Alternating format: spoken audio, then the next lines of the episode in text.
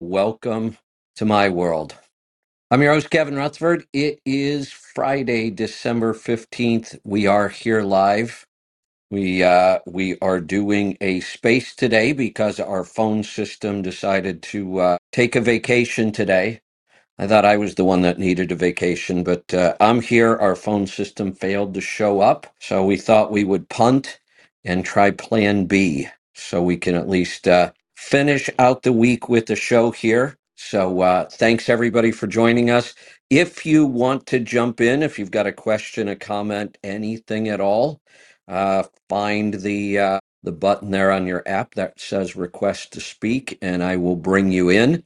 We may potentially have some guests here this morning, the same guests we had lined up for the uh, for the live show, but uh, I'm not sure if we've scrambled fast enough to make all those arrangements or not. So um, I have some things I could certainly talk about, but I could probably talk for a couple hours with everything that's been going on. But um, I didn't really have a whole lot planned because we had uh, some guests. Um, Joel and Henry and Alec may be joining us. I'm not sure. We'll see about that. So um, if we have people that want to jump in now, I'll bring you in. Uh, we're just going to kind of wing it today. So, uh, Matt. I see you are here and requesting to speak. So, good morning. And uh, what's on your mind today? Uh, were you talking to me, Kevin? I was. Can you hear Okay. me? Yeah, when it Uh, when it connects, there's a big beep and a delay, so I don't hear you for about two seconds. Okay, but good. uh, well, I'll just start with uh, yesterday's show, a follow up, and you. I think your mind went down the wrong track when you were talking to Jeremy with his uh, 401k and IRA, and which I, we all I, throw terms out there and we use them wrong. So the, the people that know them right, then we get confused. I felt like I was confused at the. I, it, I either missed something at the beginning because every time I would say something, I thought, well, that's not right based on what he's saying, and I'm not sure if I ever got on track. Well, yeah, because I, I, cause he's a regular caller and we know him, and Right. I think you forgot he's a company driver. He's not an owner operator. that that was the first mistake Yep. i in my mind i was thinking and especially when he said 401k roth because those are pretty rare in employer plans They're So- starting to get, I wouldn't say common, but they're they're mm, coming around. right But yeah, they're rare. well they must because he had one but for in my mind i was thinking they were owner operators and then i was thinking the 401k roth was his own not an employer plan so that was the first place i got off track Yep. So first part is ninety some percent sure I'm I've got his story accurate. Uh, both him and Tammy are team drivers, so they're right both employees. So th- they get a four percent match. So they should have that going for each of them individually, and then they should be doing the IRA, which you said he's doing that in a Roth for each of them, which is 6500 this year I believe. And it's going that it's sounds going up again for 2024 I don't remember and I'm pretty sure they're under 50 I don't think they're that old. I don't know their ages but uh, you know once you hit 50 then you can do another thousand into there. Right. So yeah it's after that was his question you know what do we do next? And that that's where yeah But you requested you know you're going to have to see his options it, inside of his 401k to see if it's even worth putting more in there and it's probably not. But he, here's this is exactly why I started group coaching. yep This is one of those where it, it's almost impossible to know what the right answer is until I can see all these. Because, like you said, I, I may we may not even be using the right terms. yeah because he kept saying roth when he was meaning to say ira and then going Uh, back and forth between a roth 401k and a roth ira that's people think it's the same thing but it's you know you know how we could solve all this confusion? Because we're only mentioning maybe two or three types of yep accounts here. We could throw in a simple uh, SEP IRA, uh, 403Bs. I mean, we could throw in all kinds of other tax deferred accounts that make this even more complicated. You, you know what would be really nice? Uh, well, the fair tax basically eliminates that would all these stupid government programs that are uh, that revolved around the tax code. that let's think about this. Two of the big thing I just posted about this other issue this morning, the independent contractor rule.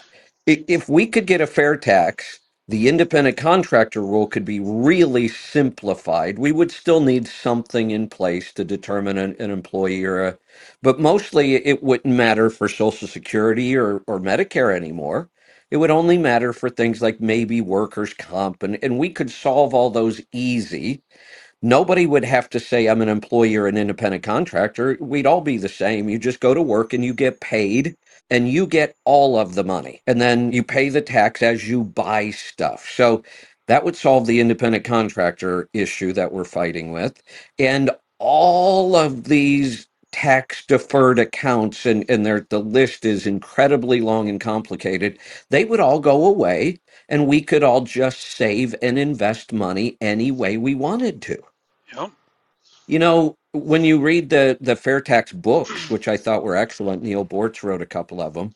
I don't know if anybody's written anything since then, but those issues aren't even mentioned.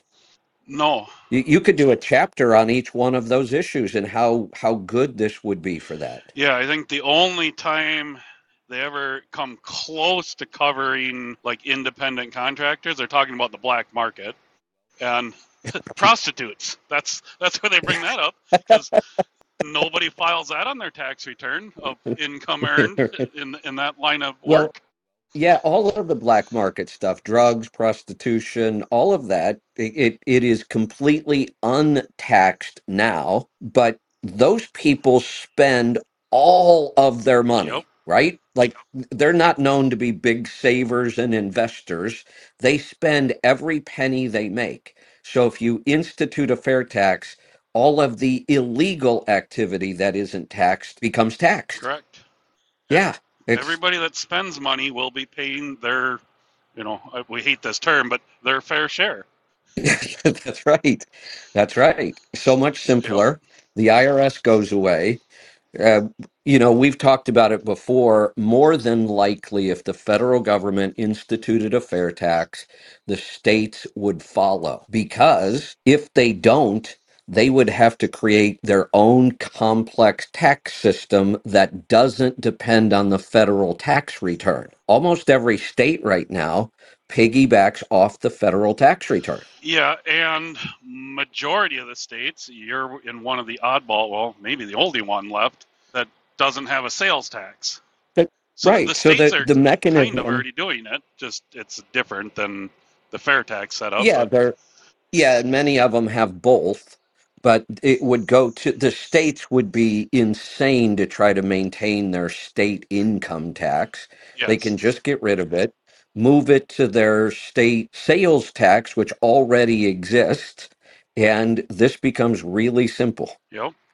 So the whole cost of even complying, which goes away for the individual, it comes down to just businesses. And Right. it's a simple calculation. It's not a complicated one. It's Not at all. so yeah, It's one number. the whole It, it collection. it's this number times this percentage, and we're Yep. done. So the, the whole cost to even comply gets simple and collection becomes simple because the, the collection point goes way, way down for the government to go in and collect. I have another idea. It, not that I believe in the the idea that there's a truck driver shortage, but i- if people want to believe that, we can fix it. We'll turn all the IRS agents into truck drivers because they're going to need a job. Yeah, well, we, we definitely have a shortage of oh. qualified truck drivers out here because I've seen two upside down Yeah, already today. yeah, And I, I'm in the yeah, south yeah, in clear weather. yeah. That's bad. That's bad. But here's another question: What are we going to do with all those guns we bought for the IRS agents? Oh, I don't. Gun, gun sales are never a problem in this country. If they if they go to the open market, they'll, it'll they'll get They'll sold. sell. Yeah, that's Uh, right. so, uh, What what a mess. So, you know, since we're on that topic, sort of, it was a different reason, but we're still talking about what's going on with the independent contractor rule. I posted today on X and also on Trucking Tribe that New Jersey has a case coming up right now. And this is the ports and drayage, which it is a different world down there. But I, I read the, the basics of their contract, and New Jersey is saying they're not independent contractors and you're going to have to make them employees. Well, I went in and read their contract. I don't see anything any different than any other lease agreement with an owner operator and a carrier. They, they they do own their own equipment. I thought this may have been some goofy lease purchase thing, and they were trying to say they didn't really own the equipment. But according to the lease, they have to own equipment. And eh, so, sure, they have, it says, oh, they have to put placards on the door and they have to be scheduled for, a, well, that's common. Everybody has to put a placard on the door. Everybody has, every carrier can schedule you. And uh, you look at, you know, FedEx has fought this many, many times and won every time but FedEx maintains more control than almost anybody else I know. You have to Yeah. wear their uniform at all times. You have to have your truck painted not just white, but technically they have a very specific white. When I would buy trucks, I would use their paint code to get the right color of white. I mean, that's how much control they exert, and yet they've they've been through this and as long as they pay the IRS off every 10 years or so, the IRS says, "Okay, it's fine, they're independent contractors." Well, if if New Jersey wins this case, then every single carrier in the country is going to have to worry about this. Yeah, it's this whole Pro Act. I I would have thought it would have died quickly, but it's I, I don't know the year anymore because it's four or five years it's been around. It, Yeah. it's not going away. It's this is I think going to be a fight till till who knows when. Well, if we look at the the pattern, i it's pretty clear. AB five, what they were not able and still not able are are are able to beat AB five. Went to the Supreme Court, and the Supreme Court just refused to hear it. So then it goes back to the Ninth Circuit, and as long as that stays in the Ninth Circuit, we're never going to beat it. The Ninth Circuit is horribly liberal and progressive. So we're not going to win that case. And now we've got a case on the other side of the country.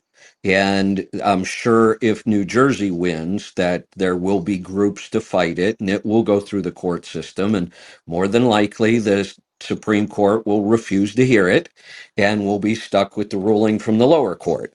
So there's several bills in Congress now over this. There are many states looking at this harder all the time. So, one of the things we've been doing for a couple of years now, eh, mostly after AB5, was looking at what's the solution because I don't want to see a couple hundred thousand owner operators be forced out of business by a stupid government rule. I, I just don't understand why, as adults, we're not allowed to choose how we work and get paid. I just don't understand that at all. Who cares other than me if I have to pay my own taxes and buy my own workers' comp and I agree to all those things? Why can't I? Yeah, well, and you know we focus on on the trucking side, Right. which has maybe an easy out. I mean, it's certainly We not simple to get your own authority, but uh, it's it's one option I think some other industries probably don't have. they don't. why why That's does right. it matter? Yeah. Well, you're right. In in all these other industries, um, and maybe, you know, I don't know about some of these. There, there's one I'm aware of that uses a lot of independent contractors.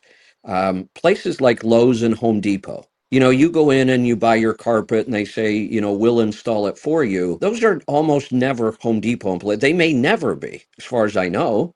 They just have a list of independent contractors that do carpeting and tile and windows and as far as I know, those guys are not only allowed to work for Home Depot. I think they're also allowed to do whatever they want otherwise. And if that's the case, what's wrong with that? That that isn't even really an independent contractor in my book. That's just a small business. Yeah, that's always been my understanding of that. It's, you know, here's a list of contractors, Right. you know, they have nothing to do with Lowe's or Home Depot. Yeah, it's just like The- a These are, recommendation you know, almost. Right. yeah. So if, if that's the case, this this these types of laws shouldn't affect them, but most of the case law, they're I think they're going after independent contractors like that even. So a- at that point, what is the determining factor? Hey, hey, Henry, I think if you're really loud, if you could mute your, well, maybe I'll mute you. Hang on Hold up. on. Uh, I muted you.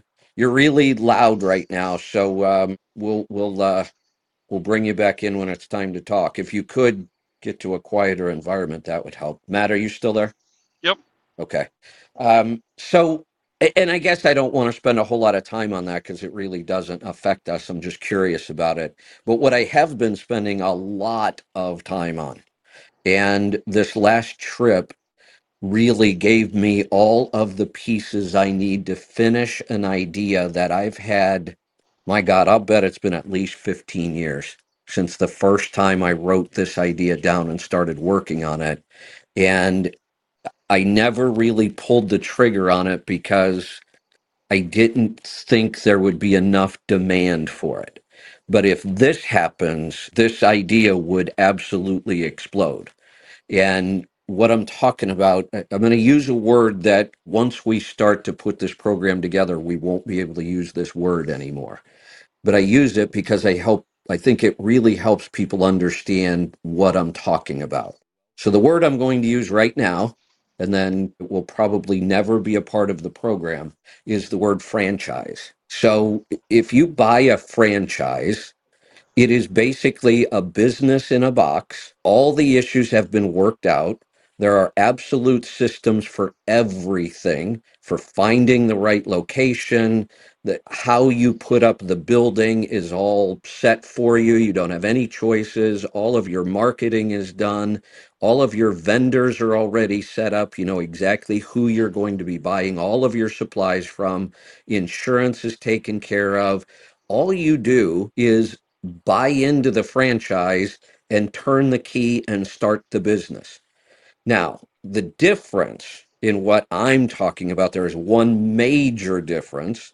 And that's why we would never use the word franchise because then we would fall under franchise laws and they get really complicated and expensive.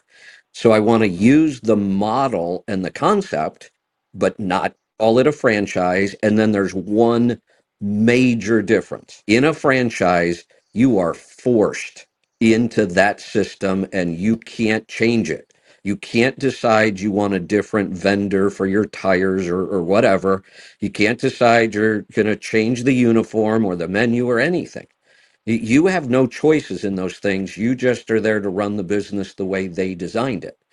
Ours will be completely opposite. You're not forced into anything. This is your independent business, but the model is there for all of those things. Here's where and how you buy equipment and how you should spec it for each different operation. We'll, we'll put all of the, I already have it all in place.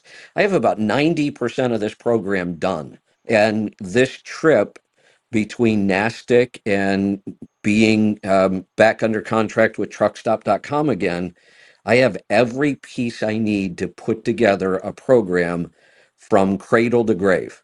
E- even to the point where if you aren't even a driver yet, we will take you to through the entire program and make you a carrier and you will have the option of everything you need along the way. Here's how you get your authority, here's how you file your BOC3, here's the best insurance we can find for a single truck owner operator, here's the best fuel program in the industry, here is the load board for when you need a load, but even better, here's a private broker network already vetted that you can work with. We have everything in place. And it's if this continues and it looks like it's going to, we may pull and and then what I'm going to do is wrap that all up into a probably like a six month virtual training program where where I just do virtual training every week and I throw 6 months out there because I haven't tried to schedule all of the material yet. It may actually be more. I would even include all of the CMC material in this and roll it out as a as a training program, a course uh, taught live but virtually. And like I said, you pick and choose which parts of this you want. It's your business, you get to choose. But if you wanted to run it just like a franchise where we've found the best of everything, we absolutely know this works. How many franchises fail? Very few. Most people that buy a franchise stay in business. Yeah, even the bad ones are good enough that you can Yeah, stay in business. You're going to struggle, but right. they're not, yeah, you're not going to fail quickly. Yeah, It, it, you have it, to make a lot of other bad decisions that you're going to struggle along until you finally decide it's not worth it. right, right. So You know, right now I'm just kind of throwing it out as a, as a teaser, but I spent a lot of time over the last two months working with companies like NASTC and Truckstop.com and talking about this idea.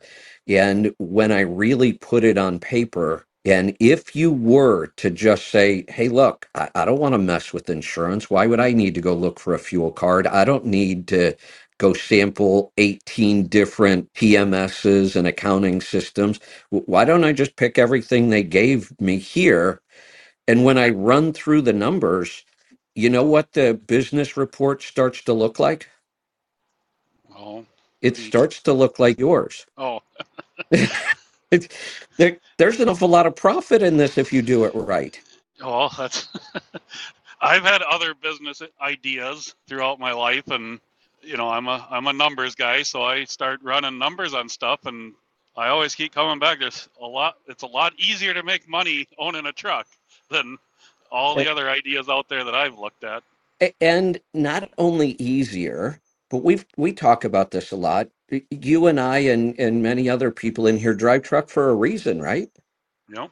We don't want to be in an office. We don't want to be in a retail store dealing with people every day. We're, we like to drive trucks for a reason. And, and if you do this right, there's so much potential for profit. I, I mean, I, I'm even running this in today's freight market with today's rates, and it still looks really good. Yeah, and that's I see Joel just popped in here. It's something I want to kind of talk to him about, but I'll Yeah, let Joel, uh, Uh, morning. Joel and Henry get in. I'm pulling into a way station. How All right, how you doing? good. Good. Have you been listening? I just got on and I just caught the tail end of everything here. Got it. All right. So uh, we're on spaces today because our phone system took a vacation. Gotcha. So Mm, we're we're kind of just doing our our trucking technology and efficiency and Friday free for all on here well, instead. always good to have a plan B, I guess. Yeah, that's right. Absolutely. Anymore the way technology's been going, I think I need to create plan C and D too. I got damn North Koreans and Russians. I'm telling you. I know. I think they're hacking us. They don't like our message. That's right. They want to screw up the supply chain goods, so they're coming right, right at the king, So right? so where where did you come in? Because I want to continue where I was, but I want to get I, you up to speed and Henry yeah, too. I I was. think I was Henry's heard just. most of it. I was just right I'm here. at the. Oh, good. We were talking about all this stuff together like a friend. Yeah. So, and the reason I, I've been looking at this, it, and it's not new. I, I think I came up with this idea about 15 years ago, and I, I've been putting pieces in place here and there ever since. But the crazy push on the independent contractor model right now, New Jersey, I posted, I don't know if you saw it or not, but I posted the New Jersey case right now. hmm And New Jersey's going after the whole independent contractor model in the ports. But when I read their lease agreement, it's not that different from any other lease agreement I've ever seen in trucking. Gotcha. It- It's not a it's not a weird lease purchase. These guys are actually required to buy and own equipment. And and you know, in the 21 question test from the IRS, that's one of the biggest factors. You own the Sure. equipment you use to do your job.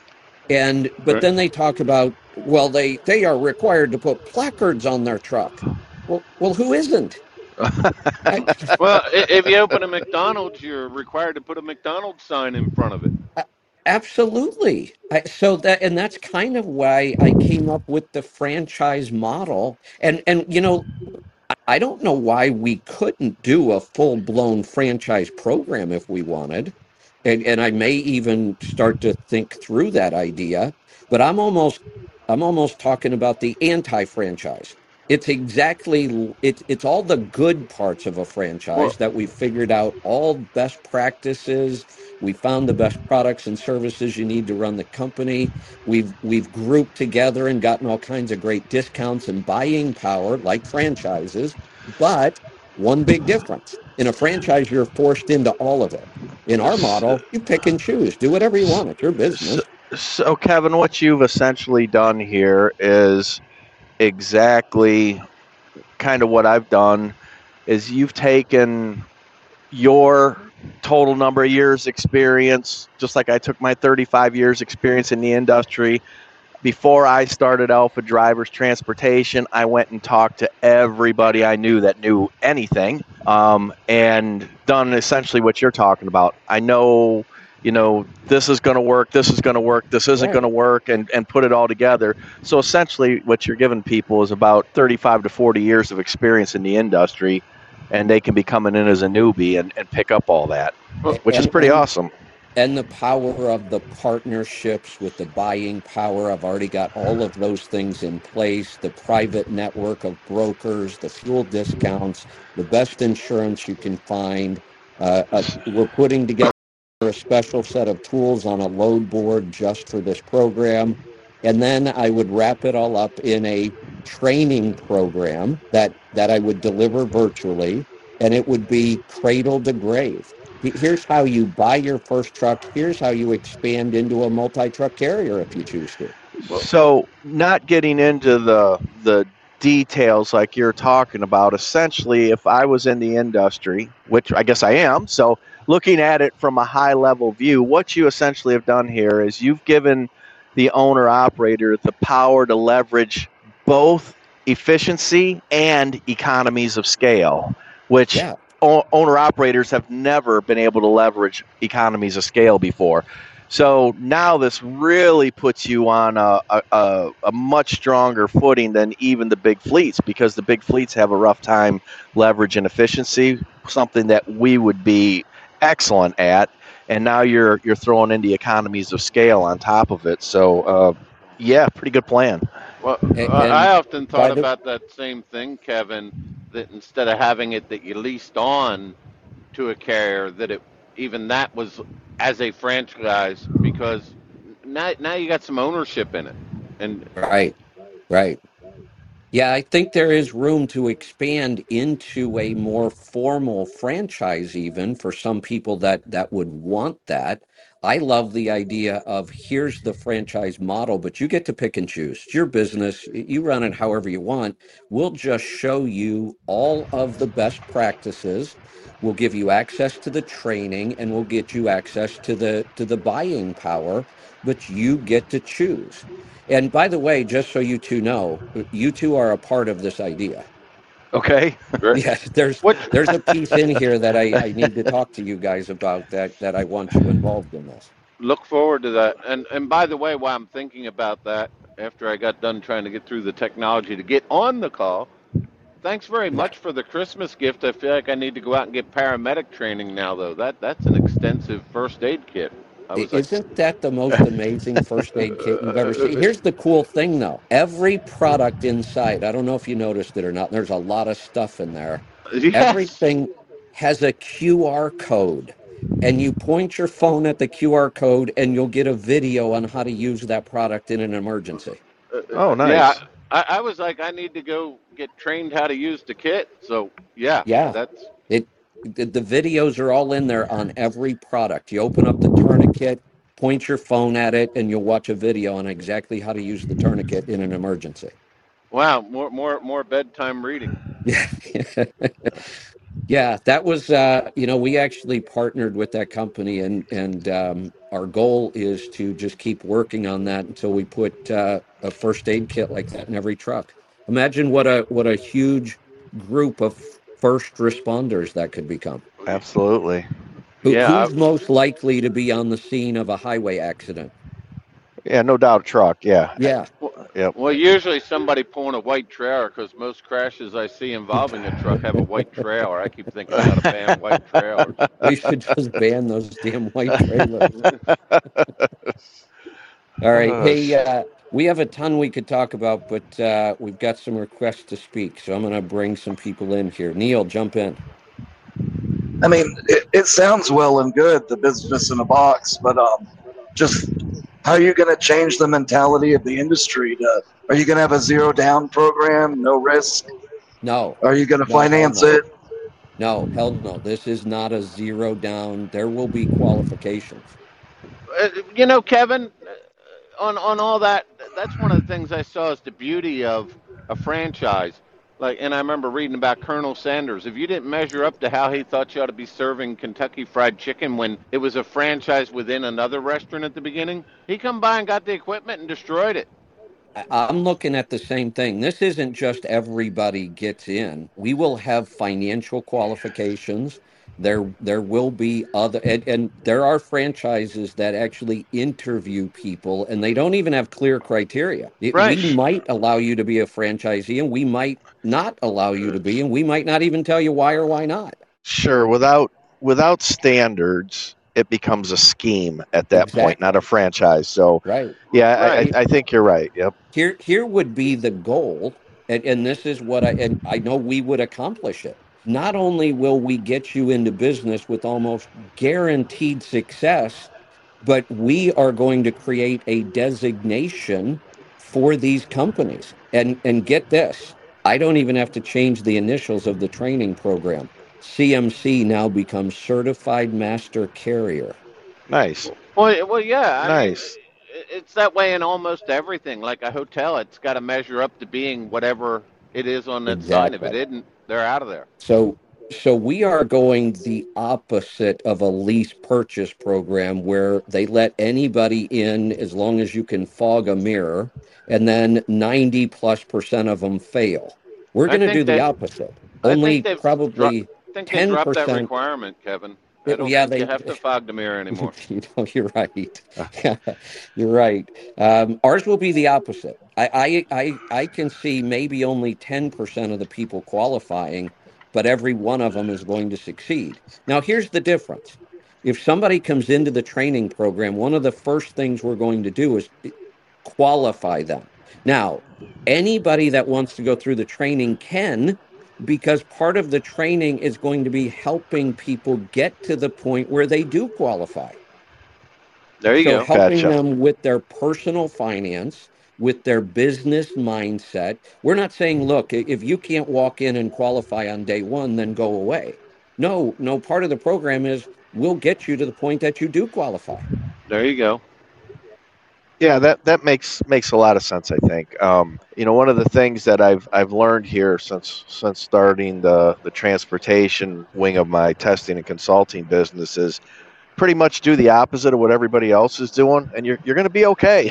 It's just- it's it's just you know it, it's so odd when you talk to people, and I've got a core group of people that have been in the industry. Jesus, probably my core group that I talk to between us all, we've probably got around 500 years of experience in the in the industry. Literally, I mean, we've been around for a long time, That's and so these are the, these are the people that I use to you know form my uh, help form my opinions and and uh, uh, you know kind of set my goals with and whatnot. And then I like to go out and just talk to random people at truck stops and stuff, and almost without question, the, the the truck stop crowd has the complete opposite opinion of what my core group yeah. you know kind of values and believes. And and one of them is you know everybody kind of knows i'm i'm doing a lot of work with Schneider right now.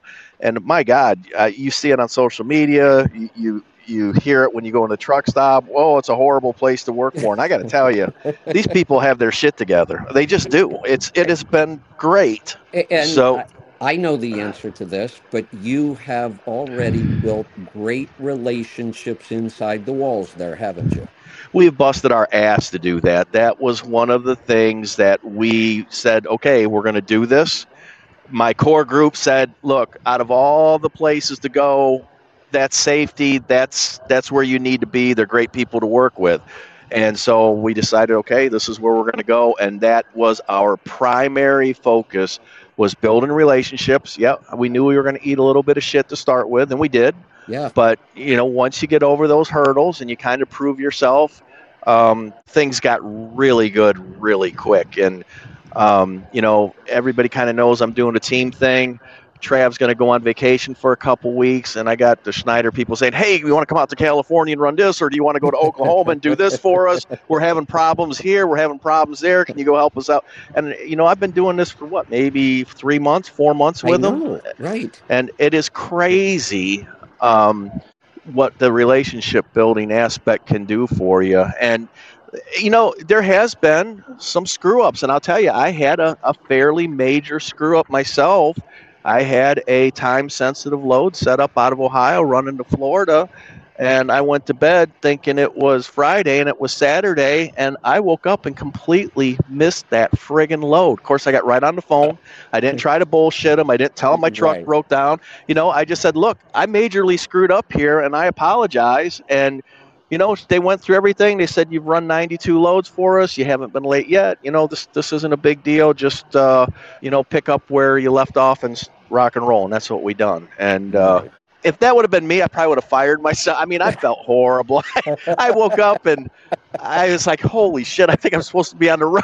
it's like Jesus. So Uh, But, you know, Joel, we've been that's, running that's the problem. 20,000 miles crowd. of of freaking They, they've made them It- so yeah. comfortable now that you can do that. yeah. Hey, you know, I I have another story that that highlights this, a- and this doesn't even include about 80% of what I would put in the program, but it gives you an idea. So I had a guy that came to me and he said, "Look, you know, I've taken your course on how to get started. I, I get most of it, but can you help me with a couple of these ideas?" And I said, "Sure, I can. You know, call in. We'll just do it through the show. It's not going to cost you anything." you know, I can only answer so much each time. I can't spend, you know, a half hour with you on each show, but just call in, we'll work through this. So this was a guy who was starting from being a company driver, hadn't even ever owned a truck yet, but he wanted to go right into his own authority. And I said that that's not a problem if you just do it right. I'll show you how to do it right. And I started working with them, and I, I we got to the point about, you know, what's your model going to look like? Where are you going to get your freight? And I gave him my usual three to five good brokers Hell, go build that relationship before you even apply for your authority. Just go tell them, here's my plan, here's my model. When I get into business, I want to do uh, uh, business with you and, and start to build that relationship now. And you may find some that blow you off and, and you're, but you will find some that say, sure, we'll work with you on that. So I get the guy all set up and then I, I don't hear from him for a while and he had been calling in every week. So I just figured, well, whatever. Maybe I'll hear from him. Maybe I won't. About six months later, I get a call from him, and he said, "Hey, I just wanted to let you know I'm up and running, and um, things are going great." And I said, "Good." I said, "So what's your model like?" And he said, "You know, I I took that idea of three to five good brokers to work with, and he said, I just reached out to C.H. Robinson first, and I found a couple agents within the building, and I started to build a relationship with them." And he said, the next thing I know, it had been about a month and I had only moved freight for them. And he said it was working so well, I, I just kept doing it. And I said, well, great, you know, keep doing it. And a couple months after that, it had been almost a year that goes by. He calls me and he says, you're not going to believe this. And I said, what? And he said, I just received, he said, I'm going to receive an award next month at a big event for C.H. Robinson. I got voted small carrier of the year for C.H. Robinson. And I said, well, that's awesome. Then a couple days later, I get a call from C.H. Robinson. Hey, we heard the story and we want you to be at the event when we give him the Carrier of the Year award. And in fact, we want you to be the keynote speaker. So, I mean, what a great story. The guy spent a whole year, never pulled a single load for anybody other than C.H. Robinson. Wow. Yeah, and this is uh, what I wanted to talk to Joel about. Listening to you and Alec talk the last several months about building the relationship with Schneider, because it's been years for me since I've had to do this, and other people I've helped with this idea. It sounds like it's so hard, and uh, Joel, I think you even exaggerated. You busted your ass to prove yourself. You really don't have to bust your ass very hard to prove yourself. it's work, but it it comes easy if you But- just communicate and you know I, I don't know to me it just comes easy. i can pull one load for a broker never hauled for him before and by the end of that first load the conversation when i call in empty they're saying, "Oh, you were easy to work with. You know, let's get you set up on our email list so you know we can we can always be in connection in the future here." And my Right. plan, you know, unfortunately, because of the dedicated I run, it's probably not going to work out. I'm kind of a one and done when I pull a load off the load board, but to me, it's not hard at all to build relationships out here. Hey, hey guys, I'm gonna um, I'm gonna interrupt us for a second, um, just because we have a very special celebrity guest joining us right now. John Walco. Whoa, John. Who's John, that? yeah, John, jump in here. John, you have to unmute yourself. It looks like he is unmuted. Why are we not hearing him? Can everybody else see him there on the speaker list? Uh, but, but, Uh, no, I don't It- see him. But All you see So- is JOH, but he, he should be showing up as a speaker. no, it doesn't. Um, the only speakers I see are Joel, Henry, and Neil. Huh. Oh, now he's gone. He just dropped off completely, so it must have been something on his end. Um, but while we're taking a break, we'll jump in and uh, let Taylor join us. Taylor, good morning. Oh, there's John again. I'm going to try one more time. There you from are. From the beautiful sunshine of Los Angeles. You can see the sun through the smog. I actually can. Nice. So, what's on your mind this morning? Uh, you don't want to know. Uh, of course, I, wouldn't ask if I didn't want to know. I, I, I can kind of expect what's coming. oh, just sarcasm as usual. But, Oh, I'm just happier. I'm just happier right now that Michael Jackson with a bedroom full of little boys. I'm telling you, I got this bumper to bumper traffic. It, it don't get no better than this, Kevin. I'm telling you. But I, on a good note, I am getting good fuel mileage. There you go. Yeah, you got to give a little to take a little. That's right. Hello, Neil. Hello, Henry. I ain't seen you in a while, Henry. No, but it's been a while. All right, let's um, let's try John again. John, are you there this time? I am here. I'm here. Can you hear me? All right. Were, hey, we can. How about that? Were you hearing us last time? I last did, time? but my, I wasn't. I wasn't broadcasting, and then I got booted off, and then I had to re had to had to had to ask to come on again, and it seemed to work. So yeah, Uh, well, well, you're here now. My God, have we missed you? Where the hell have you I've been? been I guess. I mean, yeah. La- last week alone, I was uh, Monterey, California, and Indianapolis, and I wasn't even didn't even have any travel planned for last week, and ended up having to do that. I've got to go to Vegas on Monday to look at a car. Someone's someone's paying me to inspect a car for them for some lawsuit thing. So I, I, I threw them a huge number. I'm like, yeah, I'll come look at your car, spend a day in Vegas for five grand, and they're like, okay. I'm like, well, shit, I should have said ten. you know, I, I have a, I, I have a strategy like that, and um, I, I did the, the same thing. If somebody invites me to do a keynote speech, I don't really like to do keynotes, and I'm not very good at them. So, it, when I tell them that, they say, "Well, no, we we really decided we want you there." So I'll just give them some crazy price, and when they right off the bat, I think, "Well, that was dumb. It- I should have gone higher." it's, the more I raise Yeah, my price, exactly. I hate when that happens. like the more in demand I am for some reason. It's crazy. It, it's Yeah, just I uh, know. it, it's I I'm not going to complain. so Yeah, it's uh, Man, we are in the wrong right. business, Kevin. yeah, you hey, ain't I love kidding. your business. I mean, I, I, I yeah, the, I, I I'd- I'd get into it if I uh, I'm looking at a lot of cars right now out my windshield. yeah. Where are you? Need to Hey, figure out John? how to charge. Were were you? Did you catch any of the idea for the uh, kind of I franchise think it's model? brilliant. Yes, yeah, I like that a lot. Yep. Good, good. So far, everybody I've run this idea by thinks it is kind of brilliant. Yeah, I mean, if it, you, You know, here's the thing. It it's not a new idea. I, I probably had this idea 15 years ago, but I didn't know if it was. I didn't know if there was enough demand for it. You know, a lot of people just buy a truck lease to a carrier and then work from there and see what happens. Really started pushing me in the last couple of years to to really get working on this and put all the pieces in place. Is all this uh, all the laws that are that are passing that are eliminating independent contractors. Uh, Right now, it's illegal in California to lease to a carrier. There, New Jersey's trying to do it. There's a bill in Congress that would do it, and I- I can't imagine.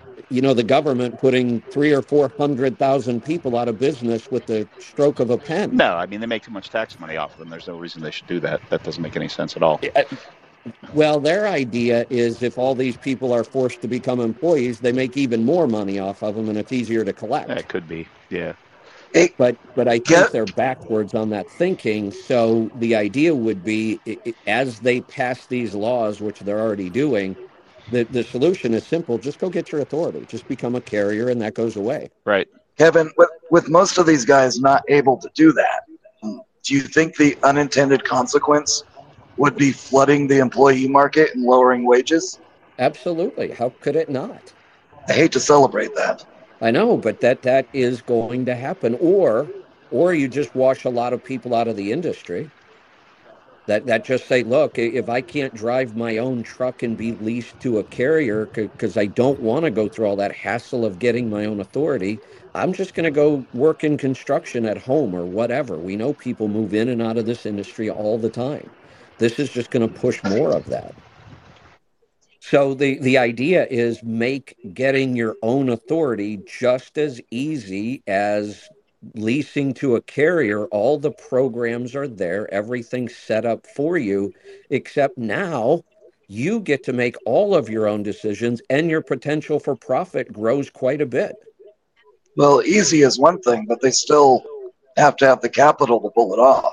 That that's that's why the beginning of the program is all about personal finance. If you don't have the financial knowledge and, and resources, I, I'll show you how. But Kevin, I can't buy a hundred thousand dollar F three fifty and a forty five thousand dollar Harley if I don't start out right. You are correct. Damn. Damn. Most I knew there was a, a flaw with this th- idea. those guys just buy those first Yeah. always.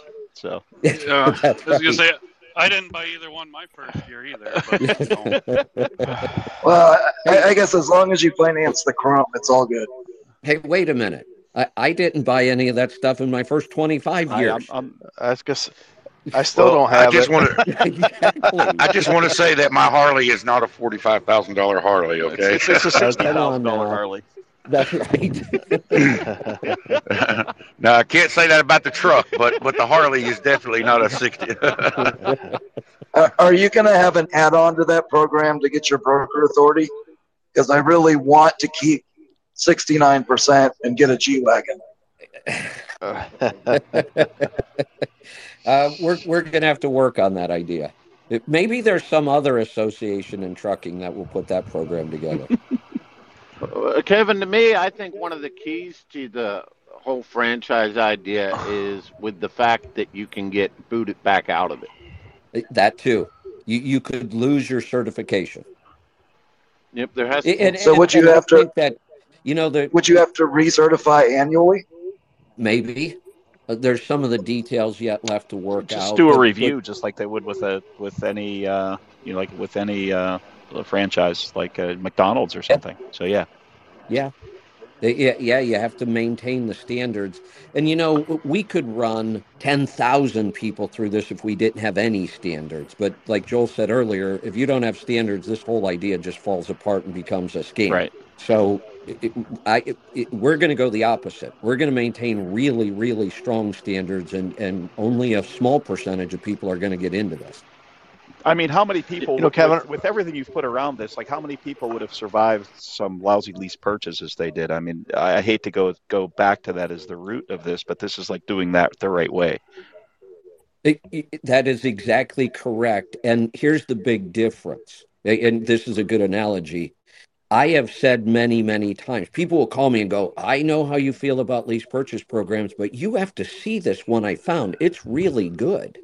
And I've looked at them and they are really good. There are some out there that are doing a lot of things right, except one thing they don't qualify anybody. So if you have to sign their lease purchase program and that's your only option because you don't have any money, you don't have any credit, you don't have even the most basic understanding of business, then the program sucks. They take a great program and they make it awful because they put no standards on it whatsoever. Right. But you know, like I, like I said, I, I've met numerous guys though. You know, my time at the at the at the shop there in Pittsburgh, uh, that busted their ass and pulled it off. You know, it, it, so so even even if it wasn't the greatest deal, they did that. So you get the right person, or you give them the guidance around it. Plus, they're actually, you know, you actually sell them the, the franchise, which includes maybe I don't know exactly if you're including a truck or not in there, how that was going to work. But yeah, so the uh, but that that makes a ton of sense. It it, it, it could just work. So, So- there are guys who are willing to work hard and do it, but didn't have the shall we say uh, correct knowledge uh, or direction. Yeah, and, and off. essen- essentially, you're empowering these people to work smarter, not harder, and and that's the key here. Right. You know, just just like John said, right. you know, I I'm the same way. I know a couple of guys. One guy I graduated high school with, who is in a lease purchase, and he made it through. Worked his ass off to do it. I mean, he probably would have twice the amount of money in the bank if he would have done it the right way, but he did make it through. Um, so you know, working smarter, not harder, is key here, and this this really is going to empower a, a lot of people that have a decent work ethic. This is going to give them the the brains to to back that work ethic up, so to speak, and and really do well. Hey, Which Kevin. is really why franchise models are so successful in our country because there are people who are willing to do the work, uh, no matter how hard it is. But starting a business from scratch, no matter how good you are, is always a lot more risk. In fact, if you start from scratch, what has to happen is you have to make a lot of mistakes as fast as you can so you can learn but you have to make sure those mistakes aren't big enough to put you out of business. that, that is the God's honest truth. I, you know, I thought I was in pretty good shape when I started mine. Yeah, Probably should have had, had another fifty thousand dollars set in the bank. It was yeah, it was crazy, but you know we we Right. made it through, and uh, um, you know we're we're, we're doing well. But uh, yeah, you're exactly right. This is a great idea. I mean, it, it's really going to empower a lot of people. It's going to give them some confidence, some security. We're going to work smarter, not harder. We're going to be very efficient, and we're going to leverage economies of scale. I, I mean, it's uh, it sounds good to me. My God, when I hear everybody else talk about it, I think it's brilliant. Joe, when you bring up that subject about working hard, s- smarter, not harder, Mhm. you know, there's there's only one thing I don't like about that saying that too many people take into account on that is that they don't think you need to work hard. You still need to work hard. But yeah, that's a given. Absolutely. Right. know, too my- many my people dad- use that as a I'm not going to work hard. I'm just going to work smart. Yeah, no, Dude. You always have to work hard in business. What I'm trying to, to help people with here is you have to work hard. That's a given. That's the basic. You have to do the hard work to really succeed. And it's the hard work that makes you efficient and all of those other things we're talking about. So, doing the hard work, we've done a lot of the hard work for you. We've made the mistakes. You're still going to have to sit down and make sure you do your accounting, you build the relationships we've, we've pre set up for you. There's still hard work and working hard. But if you do those two things, I- I could almost, and, and I may even figure out some way to put some kind of guarantee in place. If you do these things and you meet these criteria, you will succeed. Mm-hmm. So, Kevin, the the two things my dad always told me uh, was obviously work smarter, not harder. And if you're going to beat the system, you got to know the system.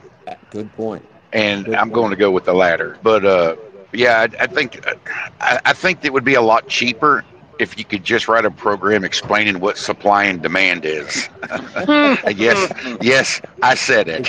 Hey, look, no, hey, hey, Taylor, here's here's the first question on the qualification form. Explain clearly how supply and demand works. And if you get it wrong, you're terminated. there you go. I, I guess we'll teach them that first, though. We, we will at least tell them what supply and demand is and how it works. And as long as they can understand that and retain it, then they'll be okay. But no, seriously, uh, if you're going to beat the system, you got to know the system. My dad always used to say that every time I trade for a car and I'd get burnt, and he'd always tell me, and he he didn't say it as advice. It's just something he used to say. Well, if you're going to beat the system, you ought to know it. And uh, but now, now think about that. If you you obviously know the system, you know how to beat it and actually profit from it. But if these people knew the system. A lot of these guys are great truckers, man. You can't find a greater trucker than most of these guys, but they don't know shit Oh, about yeah. business. Exactly right. And and if they knew Yeah. business, I mean, it's it's it's like, but when they fail, they blame it on companies, and sadly, people people always think, they always believe the worst than the good, and and there you get that that stigmatism of like lease purchase. This is my second lease purchase truck, and it's paid for. In in six years, I've paid for two trucks, so they're they can't all be bad. N- No, That's exactly. why I always tell them as soon as you buy a truck, you're no longer a truck driver. You're a business owner that drives a truck. Yeah. And and, and Yeah, for a shameless plug, uh, the truck's for sale. By the way, I'm about to buy another one. There you Man. go. I'm just saying. Yeah. well, write up a post and I'll spread it around too. Hey Taylor, are you going to autograph the truck somewhere? If you want to buy it, I sure will for an extra low price of uh Now make sure you add enough zeros to that because you're going to throw out an amount that's too low. So That's right. Yep. Yeah, if they accept that offer too quickly, you know you left money on the table. I hate when that happens. Yeah. I'm just gonna when I post it on Twitter, I'm just I'm gonna say DM Kevin Rutherford for the price. Don't let me down, Kevin. Well, that that's perfect. I can put my cut in there then, and I only want like fifty-seven percent, like a good broker would. there you go. Well, that that always makes me have some sleepless nights. You know, when you throw out a figure for doing whatever task or service it may be, and you're and you're you're throwing out this really what you think to be a really high number, and you're like, man, if they go for this, I have it made, and they're just like, okay, and you're like, I, oh man, I, I can't count how many times I've done that, and I always think I've gone way high. They're never going to accept this, and then they do, and I think, well, darn. I, I wonder gotta, what their real realize limit. I wonder what their upper limit really was. Uh, yeah, you gotta realize something, Kevin. In reality, where your decimal point is is is common, theirs are usually one or two past yours. You're right. So so Right. so for every five bucks you have, five hundred dollars to these guys is nothing, you know? That- So that's it. You're right. so so all I can tell you is that I just haul cheap freight and I don't know anything about any of this. So I'm just listening. Oh, hey, hey, Joel. I, I listen know and why. learn, Joel. Joel. I'm trying. I'm trying. Joel, Joel, yes, I can sir. explain this. Okay. I, I know exactly why it, it's working for you. Okay. You're just lucky. That that's, That's it. that is it. Just That, luck. that is that is it. I think it's because you were born with a silver spoon in your mouth. Yeah. That, there that you go. Be it too. Yeah. You know, Yeah, I, hey, Joel, I just thought about something you said earlier, Mhm. and uh, the whole idea of doing the opposite of what everybody else is doing. I've talked about it for years. In, in investing, it's called contrarian investing. You're Mhm. buying when everybody's selling, and you're selling when everybody's buying. Mhm. So I just thought of we can even keep those same initials for this idea. Now you could be a certified master contrarian. there you go. there you go. that that'll be a secondary qualification. Yeah, Kevin, absolutely. sometime, sometime during the show when we get around to it on the efficiency side, I'm trying out a new set of steer tires. So just not now, but You, Before are I you allowed to give us any hints? well, yeah, it's, it's a Michelin. Okay. On the market yet, or is this top secret kind of stuff? No, no, I don't think it's top secret. I think they're coming out onto the market if they're not already there. It's the uh, uh, X-Line Energy Z Plus steer tire. Huh. ah, gotcha. Do do they make it in the? Um, why can't I think of the size now? The big heavy duty size, like the, No, um, it's t- 295, 70, 22, 5. And actually, they went to where, you know, Michelin always had odd numbers. yeah. Th- This one's not. Okay. S- So on my my next truck, Kevin, you'll you'll keep your eyes open on that. They're going to bring some over from Europe for my heavier front axle. Um, it, it, I think it's like a 305 70 something something like that. Can- I think three three fifteens are a common one. Can you? Well, um, now the 315s are too tall because we've got all the aero work on the inside of the fenders, so we needed something that had a little lower profile to to stick in there. And I'm having such phenomenal luck with these 365s. I really didn't want to change them. They are just an awesome steer tire, and so I got talking to the guys at Mich- at Michelin, and they said, "We'll we'll bring you something over." I said, "Okay, let's try it. Tell them to send two extras for my coach. I- I'll do that." Yeah. Well, what I'm We'll do finding that. with these so far, Kevin, What's that, Henry? what, what I'm finding so far with these, they they have an eighth mile of what they're calling, but I can't forget the name, something coil cable. Infinicoil, in, Infinicoil. Infinicoil. Yes, Yes. that's what it was. And Interesting. it seems to be running about 10 degrees closer to ambient temperature than what the previous ones were. So, Boy, that would that would have to indicate a lot less rolling resistance. well, Hey, it's Henry. 12% less rolling resistance and 17% more initial tread life and Nice. four retread on the casings instead of three. Hmm. That's big. Nice. Yeah. Henry, do you monitor your Yeah. temperature going down the road? Do you have the tire pressure gauge? Uh, Yeah. Yeah.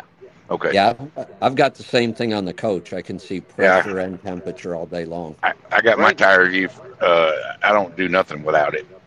That Yeah. thing's like Yeah, they're gold. Right, right, right now, while I'm driving, they're running 18 degrees above ambient, and I just came through an area where I was hitting the brakes a lot with stop and go traffic, so that makes it always warmer than what they normally would be. But yeah, they Nice. seem to be a move in the right direction. Hey, Is hey, that what you John, watch? Is the uh, temperature above ambient with the uh, with the tire temps?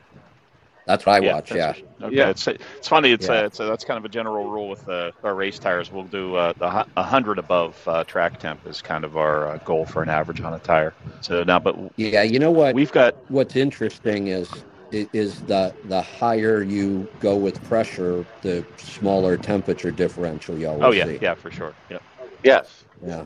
Uh, oh, I just saw a post the other day about this guy basically saying everybody was crazy about running higher pressures, especially if you're in South Texas, that you're going to blow a tire out. You're not going to blow a tire out from pressure. You're going to, and you're not blowing a tire out. You're disintegrating Right. a tire. You're going to do that by Hey. running them low. Hey, hey, Henry, that's this contrarian thinking again. Yeah, I know. Hey, hey, John. Yes. So hey, I've got a couple of things Uh, to com- to comment on over the last Yeah. uh, bit that I've been listening But- to here. Okay, before you do, I got a Uh-huh. question for you. How busy is your race career going forward? Oh, crazy! I mean, it's, it's showing no Ah. signs of slowdown So- for me yet. Yeah. So so if you want to use the race car index like the boat index, we're still doing okay. At least Well, at least those of us who make money off of rich people, they're still spending it like crazy. Congratulations. I love that. If you ever have some extra time, I have an idea about this franchise model. I might like you to be a part of. Oh, I'd love to. I would absolutely love to. Okay, let's Okay, talk about let's that. circle back to uh, front tires, and yeah, I spent a fair amount of time in Europe recently. Um, the uh, I can't get over like Joel's got the bigger fronts and the stuff he's bringing over, and again, I guess it's the way the axle weights are on some of these trucks over there. Uh, they they really load that front axle, and they've got just this monster of a Mhm. tire on there, and it, it's Mhm. it, it's pretty it, it's it's pretty beefy. Uh, you know, I, I didn't Mhm. I didn't get to speak to anybody. I didn't talk to many drivers. I talked to a few of them, but not too much in detail. But uh, you know, it's it's the truck. The trucks over there. The, the attention to detail and the aerodynamics and the side skirting and all the stuff that you see on them and the way they seal off around the tires and wheel covers and eh, there's a lot. Like they really, really pay a lot of attention.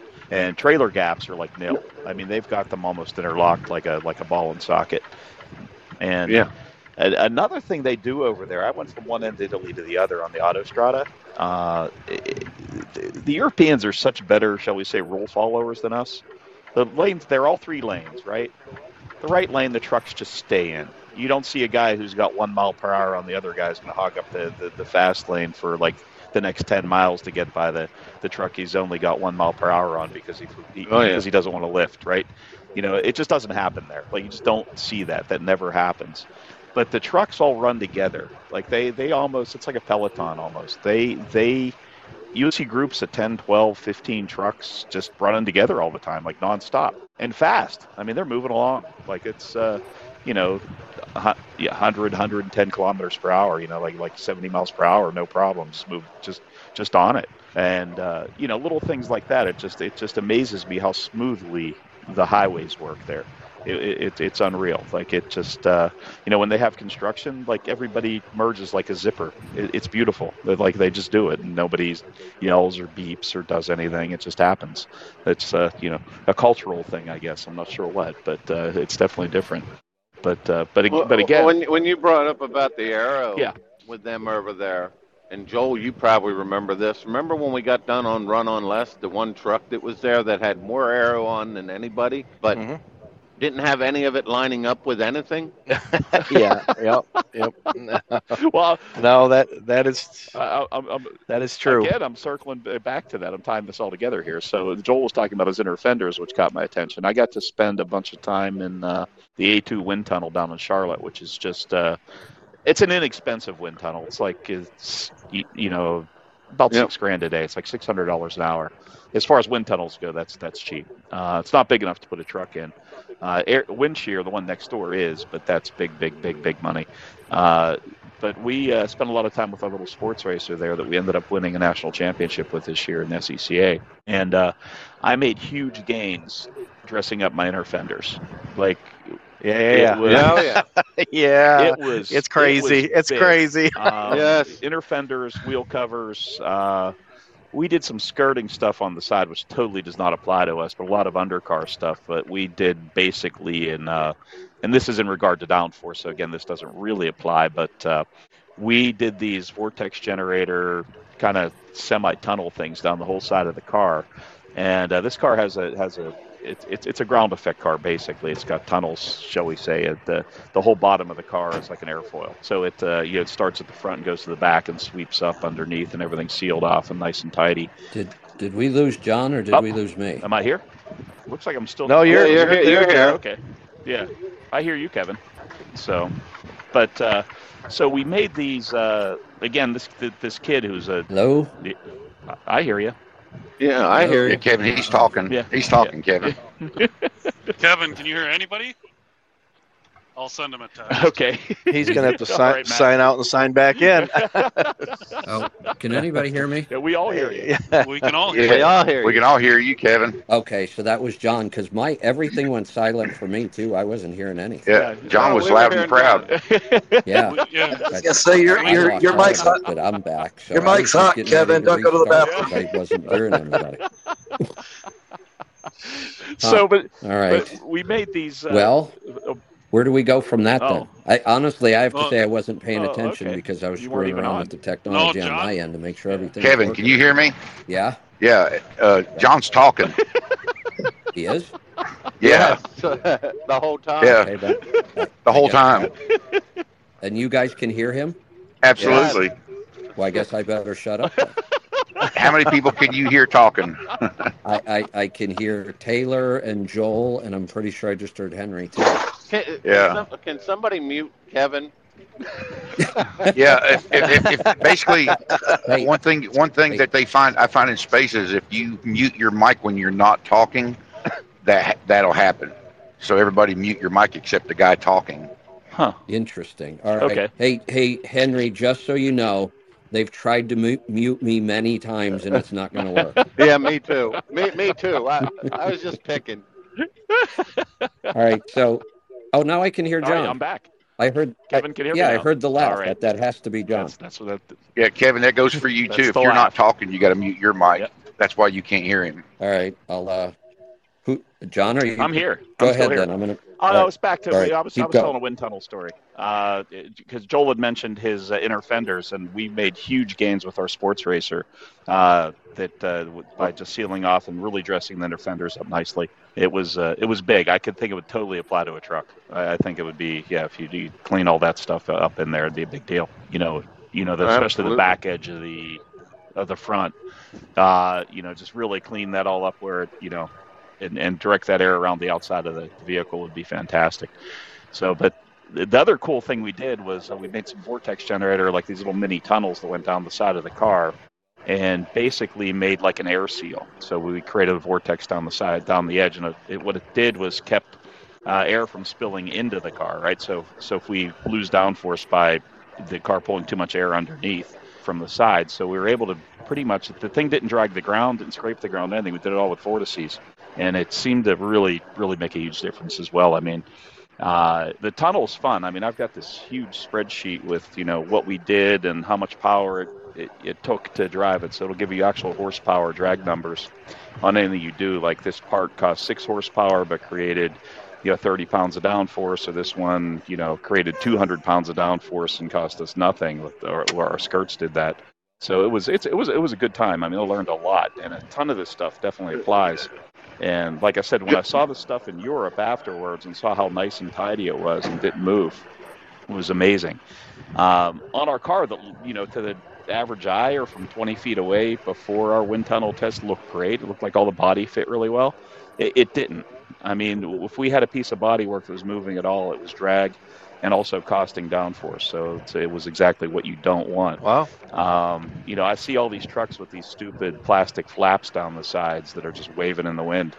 It, it, it's, it, it's, Uh-huh. it's creating more So- drag so than you wait- imagine. Like it's, I mean, would, would you The- build a model rocket when you were a kid? The little rocket, you just put a streamer on instead of a parachute. It's just like a streamer on a model rocket. Like, So Yeah. the first first thing I done on mine was I went and had some custom cut stainless steel to reinforce that that shit so it wasn't just out there flapping in the wind and stiffened it up and and so I, yeah I agree with you that oh that stuff used to just drive me crazy I'd see that shit hanging there I'd be like oh we got to get rid of that So, we found. So, so John, Yes, go ahead. so I'm interested to know for you and Kevin, okay, what is the best and the worst aerodynamics in the big rigs versus the cars? I mean, what do you see on a rig besides those flaps that you just look at like how ridiculous versus ver, ver, versus versus looking at something on a rig and say, well, that's pretty smart. What's your favorite? What's the best and the worst? So, so something that's really common that I see all the time is on uh, Freightliner Cascadias. That that side fairing that just stops dead about three feet before the rear tire. Like, why didn't they finish that? Th- That drives me nuts, and I'm, I'm sure that they, they have some reason as to why they didn't finish that. I w- but every time I I, will see tell you- Cascadia I will down the tell you road, I look too. at that thing, I'm like, why didn't that go the whole way back and have a nice edge right at the tire, like Volvo does? so I I actually have that flare on mine, Right. and they did not go all the way back. Some of it was due to I needed a battery box for my solar, and I had to stick in there, and it made the the regular fairing uh, impractical. But I was told by the aerodynamicist at Volvo that that flare is actually slightly more efficient than the one that ends right at the wheel. really, Yes. huh? Yes. Okay, well maybe that's And then there's bad. another reason beyond that that they figured to go that way was fleets with tire chains or tires going Yes. bad and coming apart Oh. were tearing off that last oh, part. Oh, I get that. Yeah, Yep. yeah. That's that's always. But again, if Yep. if, if that's not an issue, then why? You, you, I, I like Yeah. to, you know, I'm a racer, right? So I throw stuff like that out. Like, okay, yeah, so it's a pain in the ass to take off, and I get on the on the business end. You know what? You don't want something on the truck that the guy's going to, uh, you know, tear off once a month, and it's going to be more of an issue. I, I understand all that, but like I throw that out when I think about it. Like I like just leave that out. So, and yeah. say- yeah. supposedly supposedly that front piece that i got for the FlowBelow that tucks in behind the flare Right. supposedly the combination of that is more way more efficient than just going right out to the back with a with a full fairing and stopping at the tire The FlowBelow the piece that goes between the tires and smooths that off, or or is it?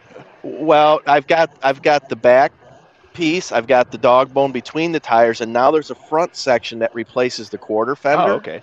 And it it kind of it, it veers in, it kind of is concave, so to speak, and and uh, it it kind of Mhm. tucks right in behind that flare. And I'll tell you, man, that thing it. I always thought FlowBelow was nice for knocking down road spray, but when you get that front piece on there, Jesus, I mean, nothing comes up off the road at that point. It, it's it's really really nice. So, um, yeah, supposedly a little more efficient. Believe it or not, it doesn't look like it. It looks awful ugly, it- but it- it, yeah. uh, it's there. It, it just Yeah. catches my eye every time I see one. I'm like, man, if I owned one of those trucks, I would go to the junkyard and get some front halves and make my own that, that went the whole way. so, uh, so, so, John, I got a question for you on the wind tunnel side because you get Yep. around that, and and it fascinated me when he did it Is Haas still using the old Pennsylvania Turnpike tunnel as a rolling wind tunnel? That's not Haas. That's Chip Ganassi does that. He he actually leases that That's from the right, state. Chip Ganassi. Yeah, yeah, they do coast down testing in there. I've got a really good friend of mine's an engineer for them, and they they still use it for their NASCAR program and their IndyCar program. Yeah, so they. Boy, that made that makes a lot of sense. Oh, it's fantastic. Yeah, uh, coast down. Te- you know, people used to do it on runways, and and you know before tunnels became so accessible, regardless of the expense. Uh, you know, people, race teams forever um, you know, back into the 60s and 50s that I that I've seen would, would do coast down testing on, on runways. So you just take it up to a certain speed, Yes, shut it down at a certain part, and just see how far it goes. Uh, and then you what add a data to what a pain though. Oh yeah. And Mhm. so what the, the tunnel does, the control, there's no no crosswind, there's no variables. It, it's it's always Ex- the same. exactly. Yeah, it's awesome. Wow. Yeah, yeah. Yeah, I, I uh, we done we rented a an airport outside of Spartansburg, and uh, we're trying to do roll down testing, and the damn wind would start to blow, and then everything had to be on hold. I mean, you were there for like eight or ten hours, and you got three usable passes because the wind would start. I mean, it just screwed everything up. So yeah, that tunnel, that's brilliant. Yep. I, I like that idea. That that's So- cool. So what I was reading on one part of that, John, that they had put sensors in the tunnel that they could actually run run the car through there at speed Yes. and tell how it was pushing air off of it. They have I guess you would. They have sensors and cameras. They have all sorts of stuff. They measure the pressure as the car goes by. They've got like transducers in the wall that, that measure the pressure coming off the car as it goes and where it is. Like uh, it's yeah, that's it, it's really serious. Uh, yeah, it, it, Chip's uh, got an interesting uh, deal there. And again, I don't know how he worked it out with the state. I don't know what the thing is, but it was an abandoned tunnel there. I've I've ridden my mountain bike over it. Like uh, there there are mountain bike trails out there. It's only about 40 miles from me, and it's uh, There's another one that's abandoned that they're not using yet near Breezewood, for what it's worth. Okay. John. see we You- put a truck you- in there. You can, you, you, you can, you can, you can ride a bike through that one. Yeah, so that there is one on the trail. I've not ridden the trail that far. That's on the the Great Allegheny Passage Trail. That one goes from that trail goes from Pittsburgh to to DC, and uh, I've not gone that far on it. But uh, Yeah. yeah, but the hill over the It's right tunnel- near Breezewood. So that that's really cool. But uh, and they get so so that was so maybe my worst isn't as bad as it thinks. It just doesn't look right to me. And I had a wise engineer once tell me that if it doesn't look right, it isn't. Um, it- it- the uh, the best, honestly, the uh, the same truck, the front of truck of the same truck, Henry's truck, basically. I, I that that aero just looks right to me. Like it, it, you know, there. I, I like the the bumper and the splitter ish thing on the bottom, and it just the aero on that thing just looks right. It, uh, you know, again, I don't know drag numbers or how their your drag numbers would compare to the Volvo, uh, but uh, you know, that to me the the you know Henry's Cascadia definitely uh, looks look, looks looks the best to me. Oh, there's there, there's there's no doubt he's got an aero edge on on, on his truck. Absolutely, Yeah. no doubt about it. I've I've still got a visor out there. I've got great big huge mirrors. I may as Right. well be putting big pieces of plywood out there. Yeah. I, yeah, I'm I am definitely challenged in terms of aerodynamics. no question about it. They got- they just they You got know, the front earlier- of the truck just they got it right. They they got the leading edge of that thing right. I think it just it, it, it- you know it, it looks good, but it looks right. Not so much that it you know it's attractive looking. It's it, it the aero to me looks correct. And uh, Well, I Mhm. think that's because they have more time to play with it, John. They have their own wind time. right, yeah. So it's it's obvious. Yep. You know, earlier somebody asked what kind of stuff do we see that kind of makes us a little crazy aerodynamically wise. What one of the first thoughts that came to me because I just got back from five thousand miles on the highway and I watched all the flapping skirts and all that stuff. It makes me insane when it I drives see me that. nuts. But Yes. then what what Joel just said, I, I'm looking at all these new trucks. Why do the mirrors keep getting bigger and bigger? So, That's Kevin, a- here's a that's- question for you. They're, they're That's about actually the change. big- that- and yeah, that's about the change, but they weren't getting bigger per se. They were getting more aero. But bigger at the same time. I, I I get the shape, but the size keeps getting bigger. I don't know that the glass on mine's any bigger than No, it was it- before.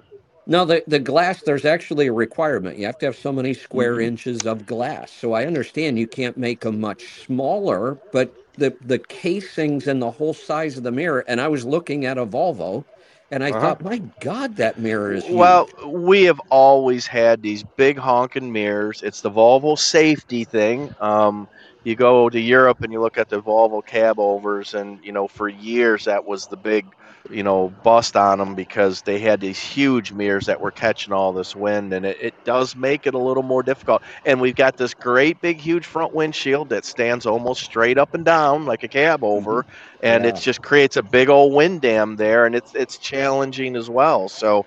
Um, we we struggle a little bit. We're in a dated design. This cab's basically what 25 years old. So know, um, yeah. Yeah, yeah. So it's it's uh it's a challenge aerodynamically compared to everybody else out there at the moment. John, you can appreciate this with Daimler having their own wind tunnel out there. The, the amount of time they spend on the under hood aerodynamics is amazing to me. I yeah, that's that. I believe that completely. Under hood, under vehicle. I mean, I think that's a whole nother frontier with trucks. Again, you get into a serviceability thing. Uh, but I mean, there could be some panels, some things underneath the truck that you could do would make be huge differences. And with the, with the trucks becoming so reliable now, I mean, I would. Uh, Again, I would love to have one to play with. I, I would, if, if, I had some spare money, and maybe I will someday in the not too distant future, I'd, I'd buy a truck. I, I would like, I, Yeah. I would, I would buy a Ferrari, even though I have connections there, and I would, I would buy a truck, and I would tinker with it. Like I would, yeah, I'd, I'd do the wheel bearings, I'd do the alignment, I'd do all the stuff that I believe in, that, that is, that is, you know, all the things that have made race cars work for me, and it's all that free horsepower and and all the stuff that's just drag reduction and you know everything that, that I learned there, I would love to apply to that and then throw a driver in and put it to work and just track some numbers. It- It'd be a blast. Hey, John, hey, if you would like to do that, I would like to work with you, and I know where that other tunnel is. Maybe we, We, can could go. We could go something. do that. Yeah. Hey. Hey, John. John, you've just confirmed for all of us you have the sickness. I do. Oh yeah, I've had it. I've had it since I used to walk. So I grew up across the street from a from a uh, old school trucker who had a couple of Gas Job International dump trucks, and then he bought his first diesel powered truck was a Mack R model, and he, then he bought another one. And honest to God, my my parents at like two and three years old would let me walk across the street just to watch Big Stan work on his trucks. Like this is what I grew up. I did. I lo- I I love the smell of the garage. I could remember clearly walking under the truck, like literally walking under it, not crawling on a creeper, but walking under it, watching watching him. And and he worked on his trucks every day. They came back from work. He hauled slag out of the mills. And uh, he'd come home at whatever. He'd leave at four or five in the morning. He'd come home at three in the afternoon. He'd be rolling in when I was getting off the school bus, you know, when I was a little bit older, and immediately right to work. I mean, he was greasing stuff daily. He worked on his trucks nonstop. He'd work till eight or nine at night, get back in the truck at four o'clock in the morning, and go haul slag again. Wait a minute. And Wait, wait a Yeah. minute. Wait, wait, wait, wait, wait. Just wait a minute. There's no way that a guy had to work on an old truck. They run forever. they never had problems. They never broke down, and they never had to be in the shop. So I'm I'm kind of doubting this story a little bit here because we all know that that that just doesn't didn't happen. Joel, you don't remember the good old days. Oh, yeah, the problem is I do. That's the problem. So here's a question for you guys. I know it was cheaper to rebuild them. but you used to have to when I when I first started working for Bruce out of high school. Like we were rebuilding. If someone got three hundred thousand miles out of their eight fifty five, don't let anyone bullshit you. That's all those things went. Like that was it. That, that's exactly right. Three hundred thousand if you were lucky.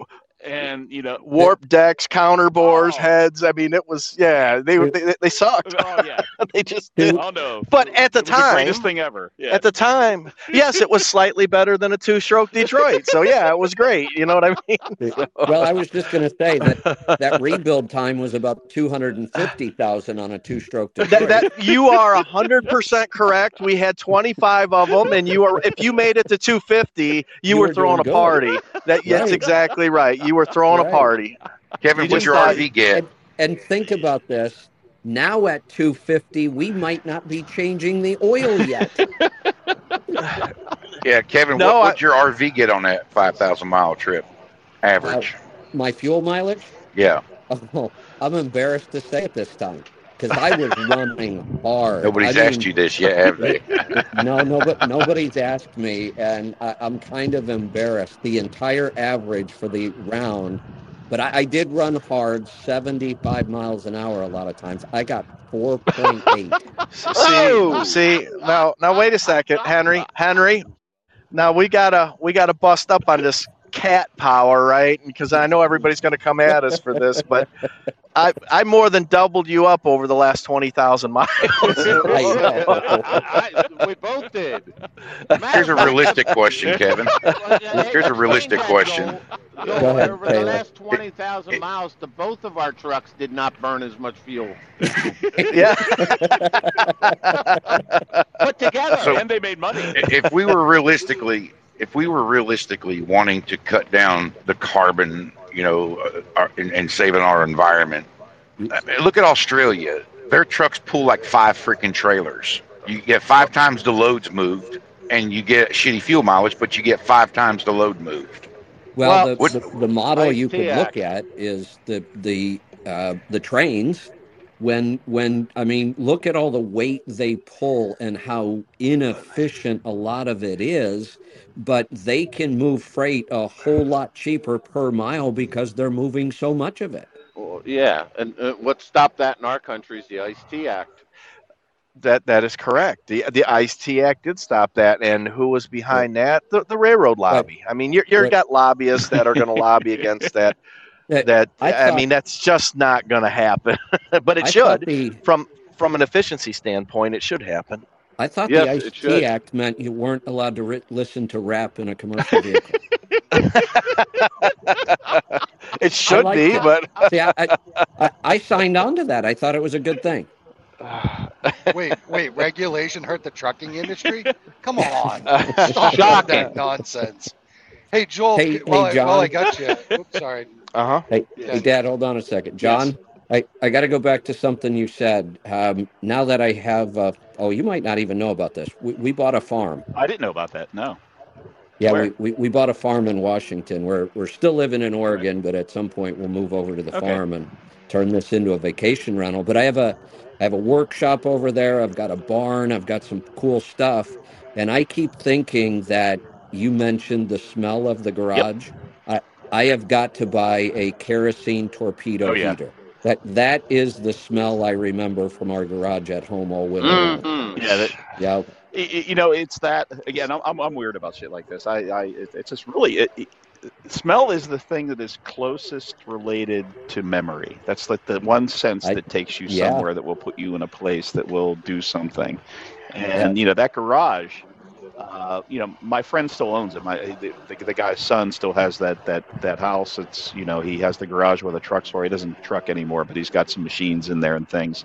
And to this day, I walk in there, whatever it is, it's impregnated itself into the concrete or what, and it's super Yeah. neat and clean. It's not. It's a really nice place, right. but it's Right. still there. You know, it, it it's Yeah. so it's still there, and you know, it's it's the stuff. You know, it's the oil change oil that you know back then you put so Yeah. much fuel in the. Oil. Remember the oil smelled like changing oil in, the, in those Oh, old engines? that's right. Oh, Like, it- it's wait, wait a second. yeah. Wait, wait a second. You, you- no, no, no.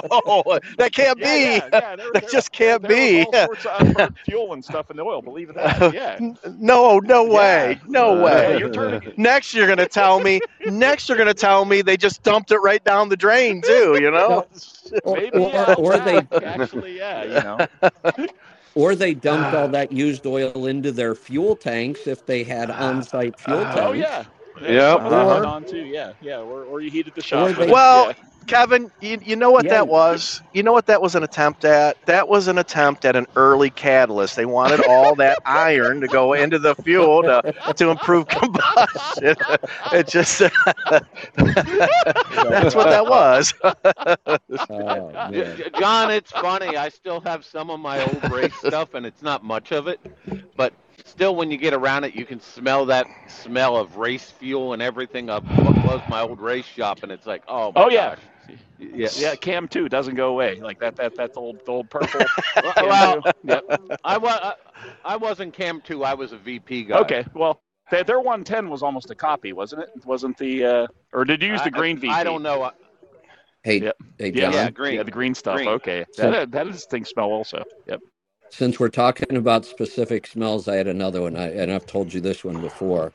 Um, when Blendzall. I, when I first started racing Oh, motocross, you don't have to tell me. the my best friend, my best friend who got me into it, had a. Uh, remember these? He had a a, a Hodaka Steen 100, Mhm.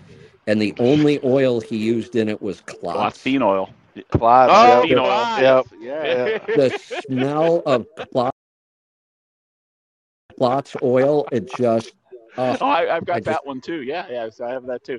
Hey, I watched a Kevin, really could- cool could- documentary on YouTube about Hodaka. Do you know that story? Uh, no. Oh, that's amazing, isn't you it? you saw that too, Henry? Oh, yeah, that's amazing. Yeah, they were they were just an engine company, and there was a deal with a fertilizer company from Washington State, and so this whole thing was just crazy. And they started building dirt bikes in the beginning of the dirt bike craze. Like you, you need to just look it up on YouTube. It's hilarious. Uh, uh, It's a great it's- story. You'd it's appreciate amazing. it. Yeah.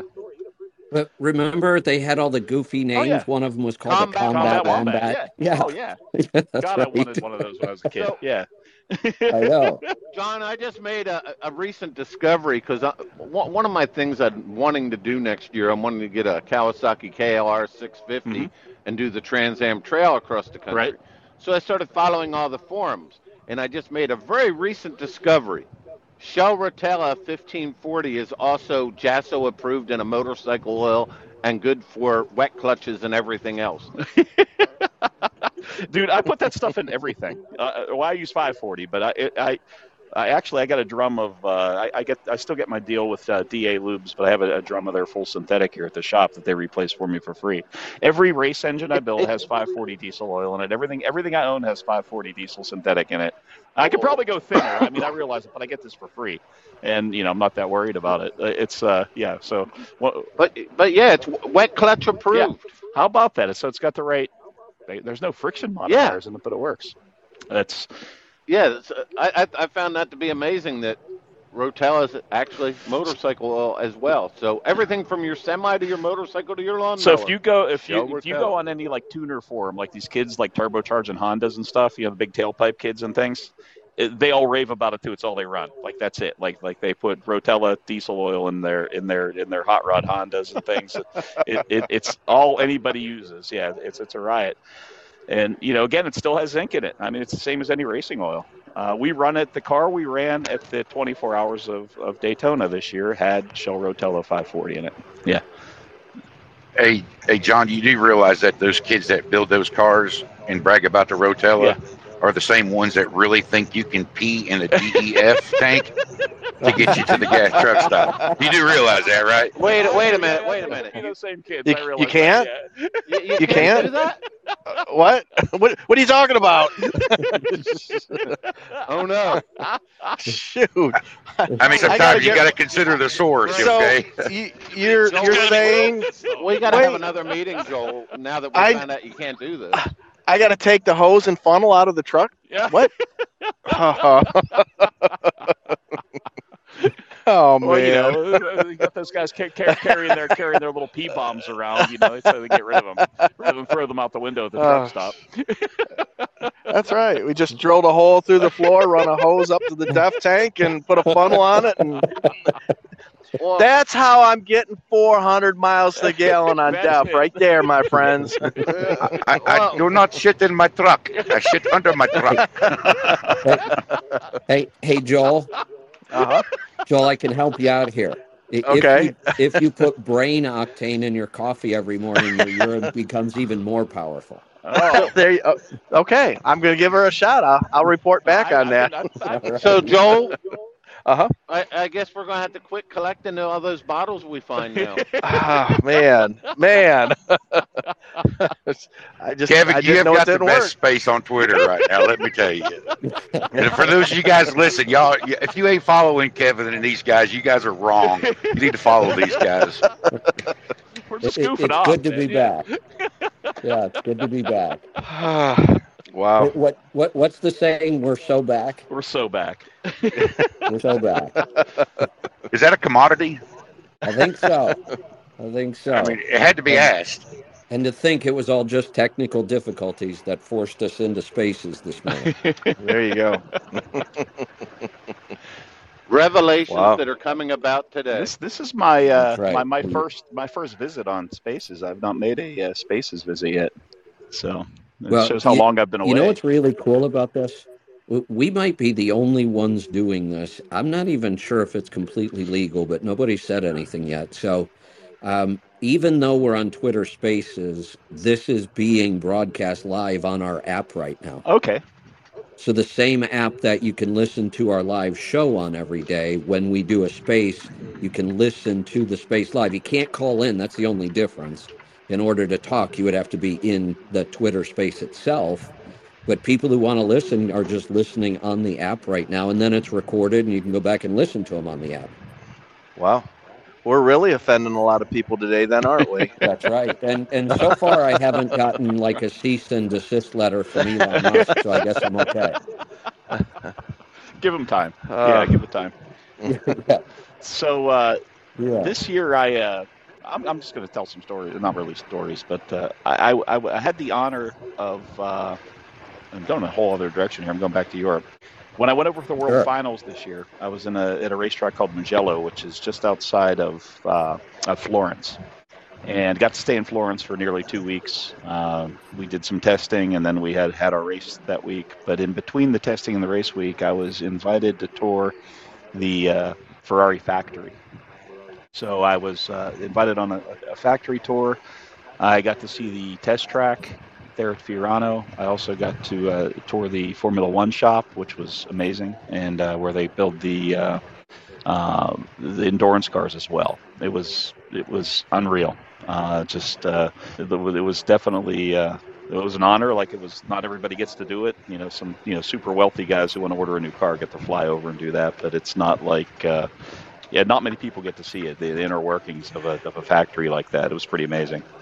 You'll probably know this, John. Which which Italian company had the test track on the roof of the their manufacturing facility? Was it Fiat? No, it was Alfa Romeo. That was Alfa. Oh, was it Alfa? Was I knew one of them yeah, did. yeah, Yeah, they built the test track right on, top, of the. in- in of the building. Yeah, It's like- yeah, that was that was that was right right on top of the building. Yeah, I've not made it to Milan yet. I'd like to I'd like to get get there next time I'm over there. But it was pretty amazing.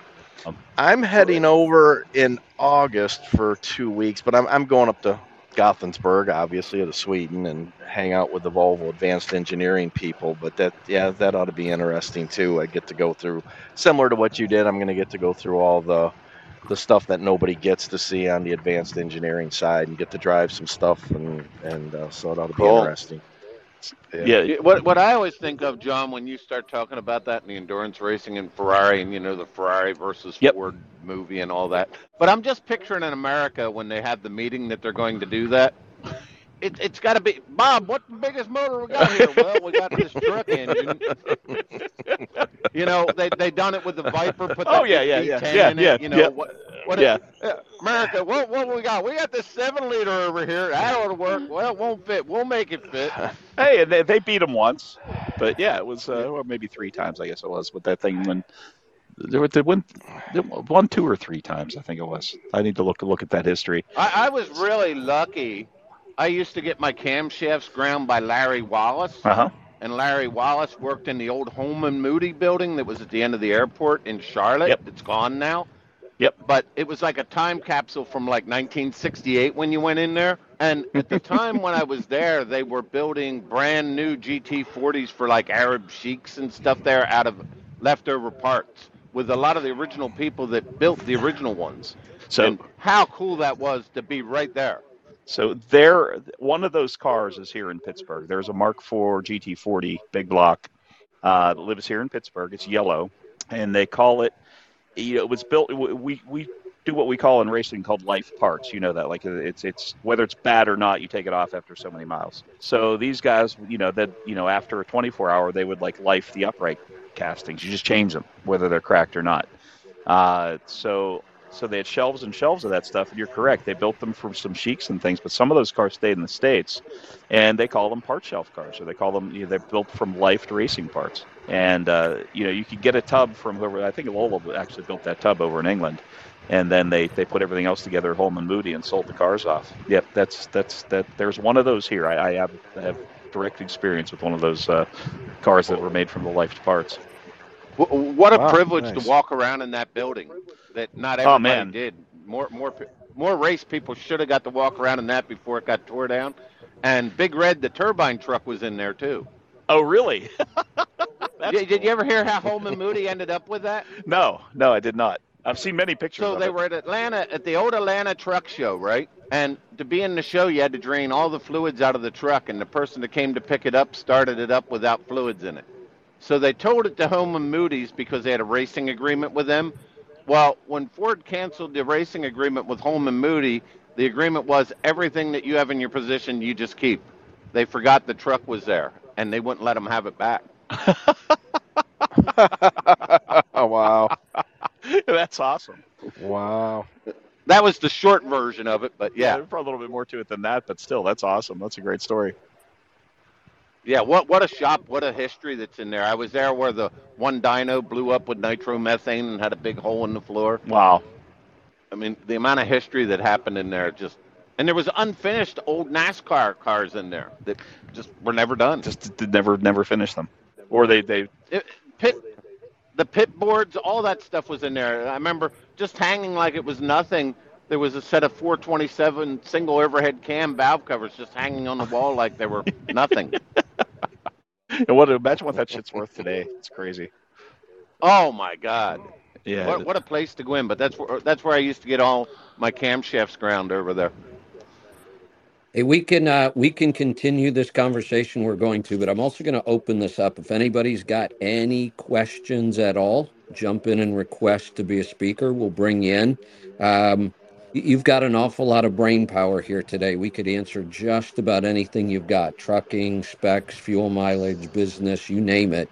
Uh, so if you want to ask a question, or if you've got a comment or another topic you want to talk about, jump in and request to be a speaker and we'll do that otherwise we'll just uh we'll just continue telling stories Hey, Kev, I, I, if I could, I wanted to ask Joel something real quick. sure Um, hey, I have a, I had a buddy who's a uh, heavy tow truck guy in Massachusetts. Uh, they had a jackknife across the highway with a Volvo truck. Uh, the police department was get it off my highway, open this back up. He picked up the front end, straightened it out. Towed it and Um, didn't disconnect the drive shaft. Well, he straightened it out. He didn't. It's not that he Yep. didn't disconnect it. He just straightened it back out.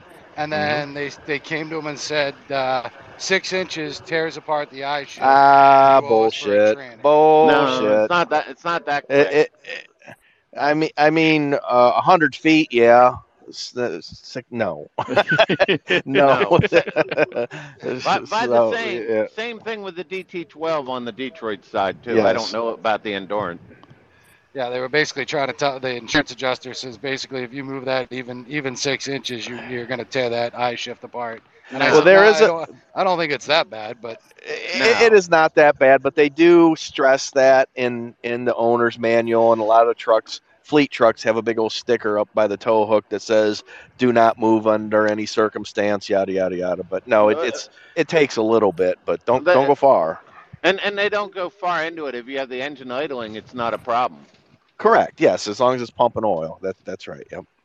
All right, cool. I so appreciate if it. you, I'll, so if you I'll let needed to move that. it farther, keep the engine running because tell- the input shaft turns the oil pump in it to keep everything lubricated. It's that simple. Perfect. I will. Uh, I will pass that on. I'm sure he'll appreciate it because they were they were trying to stick him for quite a big bill for that transmission. So Oh, I can imagine. Yeah. Yep. Absolutely. No, it's not that short. Just turning the gears a couple of times isn't a deal. If you try to really go with it, yeah, now you're turning some things that aren't lubricated, and bad things happen on either one. hey i, was- see this i see this as a potential competitive advantage for you don't help him and you go out and buy a big wrecker uh,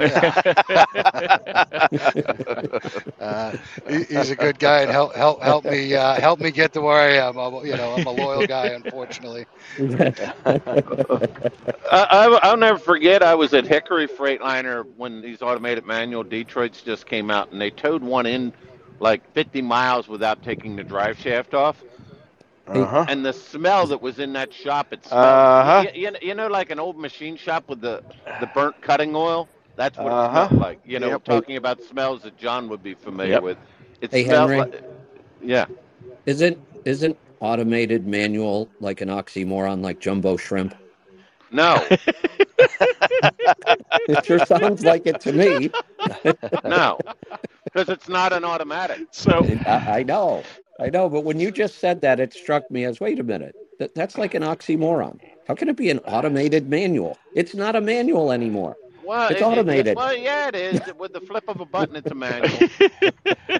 well, I don't know anything about oxymorons. I know I'm a moron out in social media, but I don't I don't know about the oxy part. So what, we'll just go with it. Yeah. I, I, I think that's like OxiClean. If you buy it today, we're free. Oh wait, that's Billy. That's Billy Mays. Hey, so I, wait, I, have, I have another quick. I have another quick funny story that relates to the, our, our our our last question or our last uh, comment there.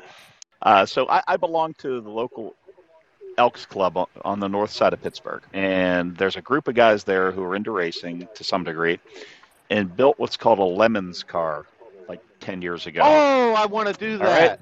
So they built it out of this old Mercedes wagon.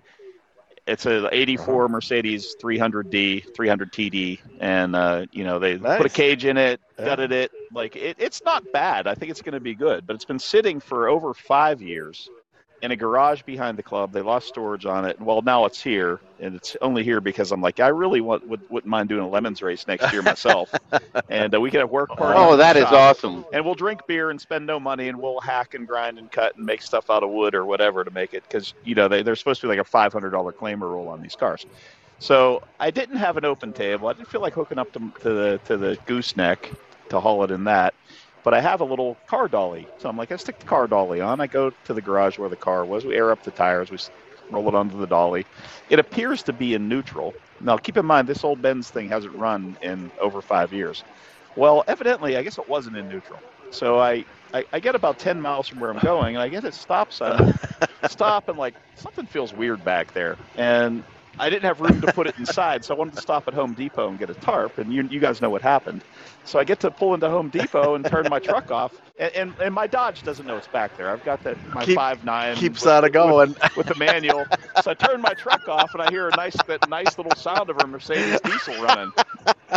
And meanwhile, it's got no battery in it, nothing. I mean, it's like it's, it's just like Oh the thing man. started itself. So Wow. whoever put the clutch or the, the shifter cable in didn't quite get it. Uh, you know, neutral was evidently drive, and uh, yeah, it, it sounded fantastic. Wow. So, but yeah, so it started It- itself somehow. Yeah. So uh, There you go. automatics can It- bump start, I guess. I- Is So, that, so my buddy had an old Dodge Dart that you could start as a 60 some model Dodge. Right. It had the push button uh, shifter on the dash. And, and you, you can actually roll start that car at about 30 mile an hour. If you can get it up, you're going down a hill at 25, 30 mile an hour, it would roll start. Oh wow. Oh, Wow. that's weird. I saw this movie about this car. If you got it to 88 mile an hour, you could switch time Switch zone. time. Or Yeah, switch that's- time- yeah. time period. And, and, and I'll tell you another thing cool about that car. We run that son of a bitch for a month with a hole in the side of the block on five cylinders. Oh yeah. Hey, hey, Joel. On a serious note, okay. tell us about the uh, electrified trailer. Oh, okay, sure. Um, these guys, it's a cool little group of guys out there at Range Energy. Oh. Um, Google has money into range, and these are a bunch of engineers. Some were from Honda. It's when you go out there, their little shop is situated between the Google campus and NASA, Wow. and they've got two or three NASA engineers working there. Some part time, some full time. Some ex Honda guys, some Nissan guys, some Toyota guys. I, it's it would remind me of like you know with John with the with the racing group. These are a real close knit bunch Yep. of guys, and what they're trying to do is they are trying to, and I got to give them credit on this. So they understand the whole moment of inertia and trying to get as much rollout as you can without closing the window up with regenerative braking. But yet they want to be able to use the braking when it makes sense. So they're developing an algorithm that's going to say, okay, there's this much weight, there's this much grade, we're going to roll this far before we regenerative brake, and we're only going to bump horsepower as necessary on grade. So that is a misleading number when they say it has two or three hundred miles of range.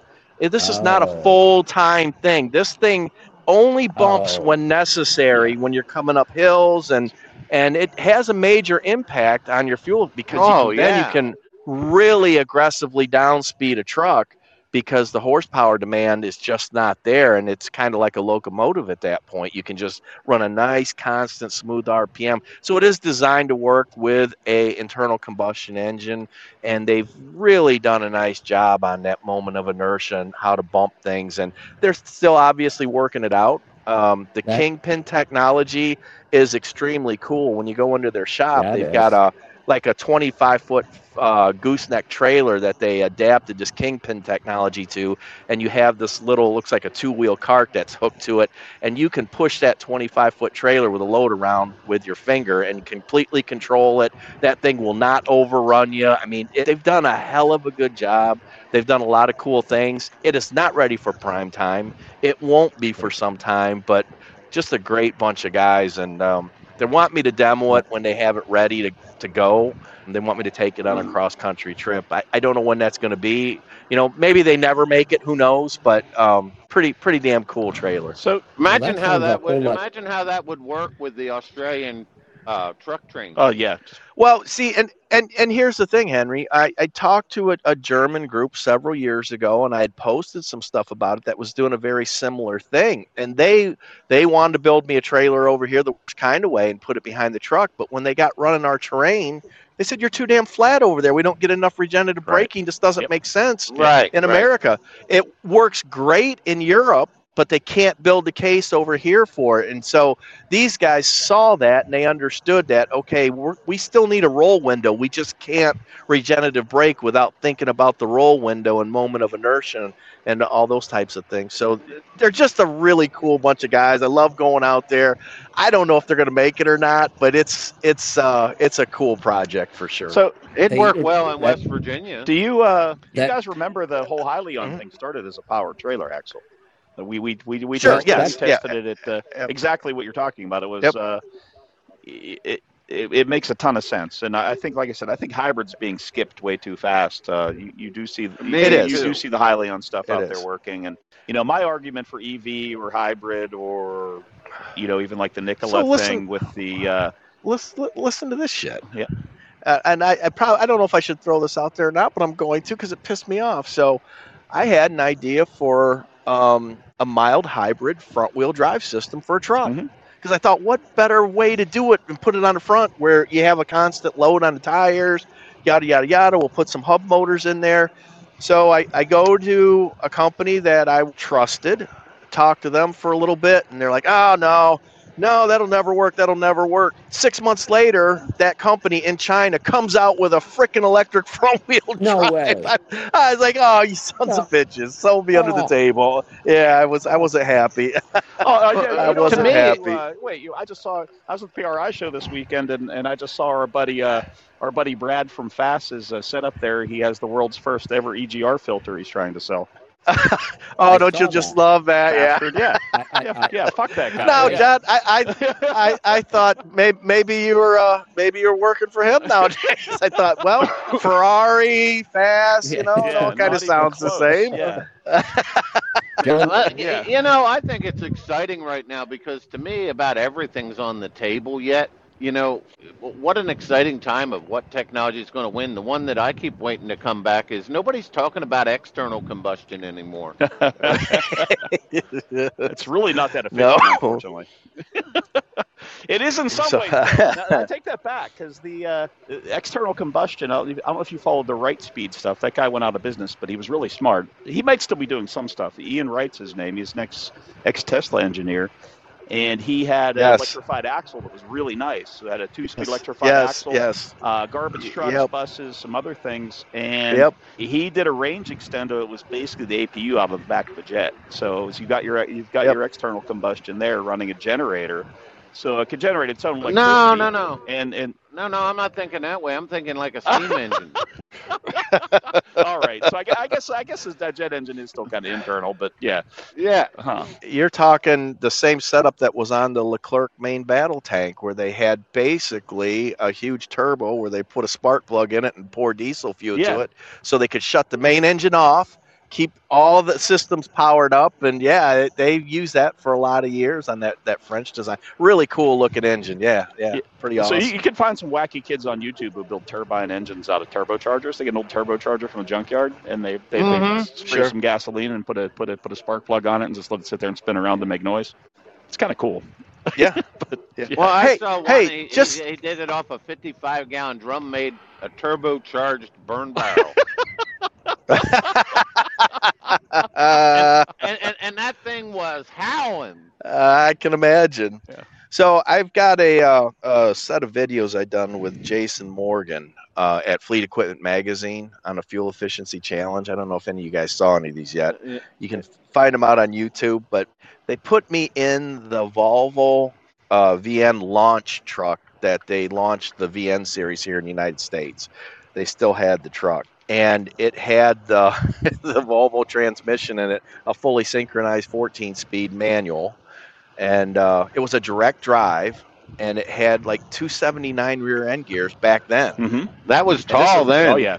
Yeah, this was like a, a, a 96. And uh, of course, it had the D12 in it and stuff. And we run head to head against against my truck. And we put Jason in my truck. And I took the damn old, old VN with that backwards 14 speed.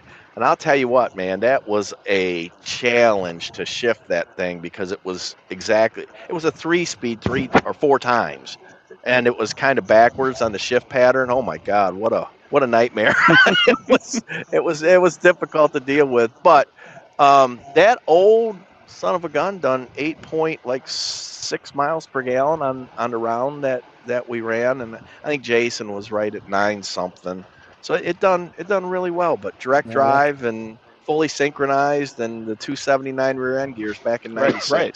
That- That's That's what- pretty yeah. impressive. You posted a picture of that, didn't you? I think I saw you, you did s- a Yeah, few months yep, ago. Yep, abs- yep, yep, yep. The videos are out. It's kind of cool. Jason went through and got his driver's license. He he wasn't a CDL holder, and he videoed the Mhm. whole thing. And you know, literally, brand new driver comes out, gets on the new tech, and you know, can hit me up big time. And I, I mean, it was a challenge for me to shift. But I done everything right. I got every ounce of fuel efficiency you were gonna get out of that damn truck, and the new truck just blows it away. I mean, it ain't even close, and there's just nothing you can do about it. Hey, Uh, hey, hey, Joel, Uh huh. I, I was rooting for you, but I knew you weren't going to win. yeah, I, there was no way that that was going to happen. I was like, okay, you're going to put me in a no-win situation here, but uh, what a what a great way to demonstrate it, though, because Yeah. we we, we Yeah, still get fun. so many guys that are like. Well, my my three four oh six whatever whatever gets twenty eight miles to the gallon. I'm like, okay, yeah, whatever, whatever. My old At 80 At 85 miles an hour. John, why I got you here? Yeah. and Kevin, uh, you're going to appreciate this, and Henry, I think you will too. So, uh, there's been a lot of kind of discussion about engine architecture that Kevin likes to bring up a lot, and you know, when we start to look at the the Detroit and the Volvo, where we have a relatively short stroke with a very long connecting rod, where we're not thrust loading the piston, relatively heavy cranks, a lot of journal overlap both those engines seem to went into that direction where the Cummins and the PACCAR seem to have went lighter weight in the crankshaft. They went with a longer stroke, a, a shorter rod. They've got some thrust load in the piston, but they got that faster acceleration away from top dead center. Do you have any thoughts on the the the divergence here between the two?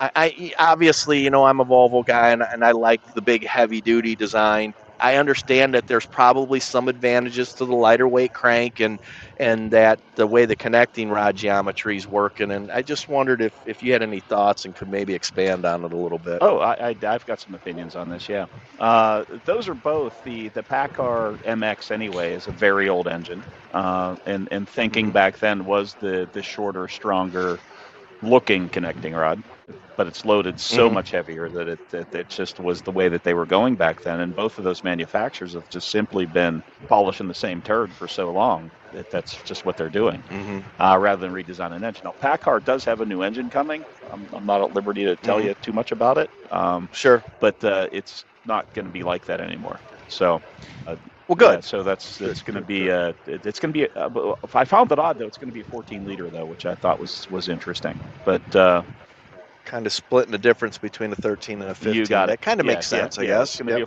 Yep. 14, and it's uh, yeah. But again, they're they're they're they're figuring out the downsped path, and it's going to have long rods and you know long stroke and uh, Nice. short stroke and long Nice. rods. So that's going to go that direction. Now, it's it's kind of funny. Like you look at norms and things that people have done and directions they've gone and and design, shall we say.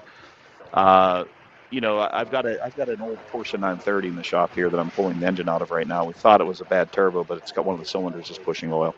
So the engine's coming out, and I was doing some research on on you know cylinder kits for it. It's like a Beetle, right? You just you, get to get the cylinder kit and put it Uh-huh. on there. Uh, it's Mahle's new cylinder kits for these now have an offset pin to take load off To straighten up the, to take the thrust load off, the, on, off the, the piston. on, on the power Ah, side, not on the other side. And This is new. I mean, this is happening, you know, in the last Yeah. I don't know ten years or so. But you know, even for that old engine, that and, and piston pins were always symmetrical for who knows what reason, but they just were, right? And if you look Yep. at that, and we talk about that angle and the longer rod and so forth, well, if you just offset the pin a hair, you, you take a lot of angle out of that. You take some side load off of it. Yeah. yeah, it's it's, it's a big deal. And you know, so- one of one of the latest updates on the on the forthcoming Volvo engine is they just relocated the pin in the piston, kind of dropped Right. it down and mo- moved over. So essentially offset they it, just like offset it too. talking Yeah, yeah, about. they, I guarantee you, they yeah, offset yeah, it. yeah, yeah, yep, yep. Y- y- Did you ever read the story, John, with uh, the Hudson Hornets with Smokey Yunick, where he had blocks that had the crank offset in them? Oh yeah, yeah, definitely. Yep, yeah. Crank offset's a thing. uh, old, I'm into old Saabs. You know, I, I've had I had a Saab nine, had that old Saab Oh, motor. yeah, yes, the, the crank yes, is offset. yes. The crank is not Offset, yeah, It- yeah. yep. yeah. I cool would have loved shit. to sat down with Smokey Yunick. Wouldn't, wouldn't Oh, that have man. been fun, Jo- John? What a hero. Yeah. If, if you watched. Uh, oh my God! There was a the, the guys who do the Dinners with Racers podcast did a did a did a, uh Netflix thing about him that was really cool. They they talked to his daughter for quite a while, and it was they, they went around you know what was left of the shop and the property where it was, and just re- told a Yeah. bunch of stories. It was a really neat little documentary about him. What a So guy! just to follow up on on this, I've, I've got a just uh, wanted to hear your thoughts on this. So, so on on my on my my Volvo, okay, we we've got the uh, we're going to talk about the engine architecture. We got the longer rods, we got the shorter stroke, we got the massive journal overlap on the on the crankshaft. So it's obviously we're designed to run at low low RPM. Um, I can cruise down the road 800, 825 RPM all day long, no problems. We're developing enough power down there. So this leads me into the AirDog thing. So we done some some dyno testing to the degree that we could. And what we had found was we were adding about 41 pound feet of torque between 900 and 1100 RPM. Now, obviously, because the RPM's low, the horsepower number is minuscule, but it's 41 pound feet of torque. And to me, when I have torque down that low, that's efficiency. Am I am I missing something in that thought process? Because we're we're adding essentially we're going from 1850 to 1900 foot pounds just on that fuel system upgrade. Essentially, we're not really adding any horsepower to speak of. It's it's just torque. Well, it's, it's just tightening the fuel up, man. You, you were with that low speed on that gear pump. We, we discussed this a year or two ago, whenever we first started talking about it. Sure, we were we were cavitating, Yeah. but I, I, I, I guess what I'm what I'm trying to get at is when people look at that dyno chart, everybody is is they're just so accustomed to looking at horsepower. It's horsepower, horsepower, horsepower, and it's not. It's about torque, especially in a downsped engine. Actually, horsepower is telling us that we're running too high in the RPM range. Correct. Right. Yes, it is. So That's the way we that math should be concerned with torque. Yes, and, and I know that, that Kevin Mm-hmm. Mhm. Kevin and Bruce had both had both said at one point. I don't understand why they make a 400 horsepower engine with 1750 pound feet of torque. Why would you do that? Exactly for the reasons we're talking about here. It's all about the power at the low end, and because we don't have RPM, the horsepower number doesn't look impressive, but that torque number is impressive as hell, and that's what gets us the efficiency. Right. And I think that's what a ton of people miss. The first thing they do when they want to go buy like a Henry spec with a 400 or a 455, that yeah, crank it up to 505, and it's it's absolutely worthless to do that. it, it's no, 100 you should percent. never be turning it fast Now- enough to make that kind of power. It shouldn't matter. Yeah. No, Right, exactly, yeah, yeah, exactly. And in fact, the way that I'm geared, you can't turn the engine Right. fast enough to make that. Right, horsepower. yeah. So you you have to have a huge torque number down low, like 1900 or 2000 foot pounds. And this is what the the AirDog was is is doing essentially. But I just trying to make that point so people can understand it. And I'm thinking, okay, John's Well- got some words of wisdom here that's gonna Well, you know demonstrate what's happening here. what the AirDog does in that little post that you just made there this week shows it. I mean, Mhm. it, it really is. It just like I said, it, it gives you the ability to run that low. Now, Now, could Volvo design a better gear pump to feed things at that speed, or maybe put a multiplier on it, or be able to do something there to keep that from happening? Maybe. But with what you're working with Mhm. there, you know, to me, I don't want to say the AirDog's a band aid, but it definitely helps and it gives you that capability. Um, Sure. So it, it, it does that for sure. So it actually works. It does exactly what you needed to do to, to, to find that torque down there at that RPM. So Because otherwise, Yeah. otherwise you were starving. You probably weren't. Yes, Yeah. just well, it, you get some funky vibrations Yeah. if you're not running the AirDog. When you drop her sub 900, you know it starts to it starts to buck and give you some Yeah. fits. With the AirDog on, you know 800 RPM it'll run, and it just smooth as smooth can be. Yep. So, Hey, but just trying to make the Joel. point, it, it really is about torque and not horsepower. So often we hear horsepower is money in the bank. It is not. Horsepower is parasitic drag and how fast you're burning fuel. You know, because Hey. that's how fast that piston's moving. It's it's all about the push Well, and on the and piston, pumping- not how fast the piston's moving. Well, and, and, and Yes, more stress yes. on your Hey. on your uh, emission system. Yeah, everything. Yep. well, well, hey, Yep. Joel. Uh huh. I- I- I'll go back because you want to know the history of this.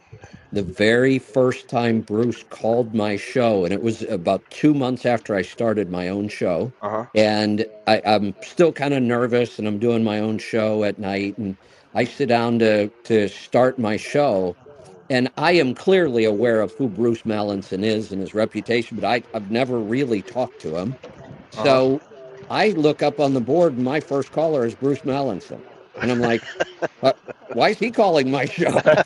you know why he was calling? Uh, uh, the- uh, Be- I- I, I was telling people not to turn up their trucks. I wish I could have explained it the way I understand it now. right. But he, all of his all, all of his followers and people were going, "You got to call this guy straight out. He's got this all wrong. He's telling everybody don't turn their trucks up." And, I, I think Maggie was So big that was behind that, how our- wasn't it? Maggie that? was pretty big behind getting Bruce to call in, if I remember right. She she probably was at the time, yeah. So uh, that was how this whole thing got started. But we found out that we agreed on much more than we disagreed on, and yeah, I yeah, I I I a hundred percent get and understand that, and, and I'm not I'm not kicking kicking Bruce in the ass just per, but just because we do hear that, and back in the day when an engine didn't make horsepower till about 1800 RPM. I, you know, I guess there is some reasoning or a, a thought process behind it that kind of makes sense.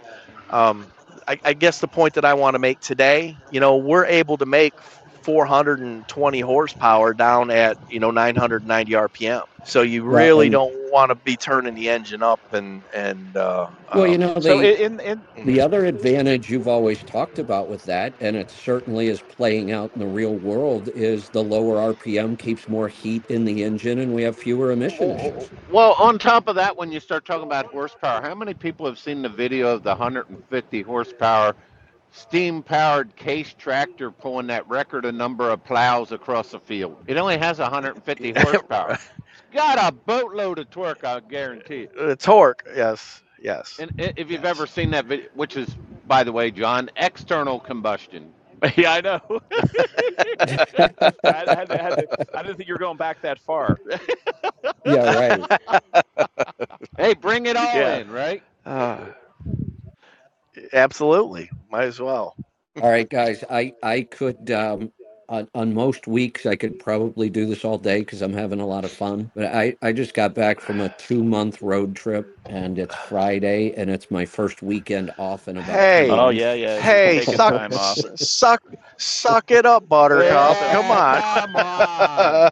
Do the Uh, hard just work. so, just that, hey hey just so you know i wanted to say this an hour ago but i did suck it up and kept going yeah, there you go. Right. Awesome. I, I thought we were only an hour in. I didn't realize it was two. I was I was about to say, well, I, yeah, I'm gonna I'm gonna I'm gonna bounce here, but we've already gone. Yeah, no, uh, yeah, two hours. we're two, we're two plus. So- yeah yeah. I, hey, Kevin, I'm gonna be uh, out your way, seventh, eighth, 9th of uh, January, or Seattle anyway.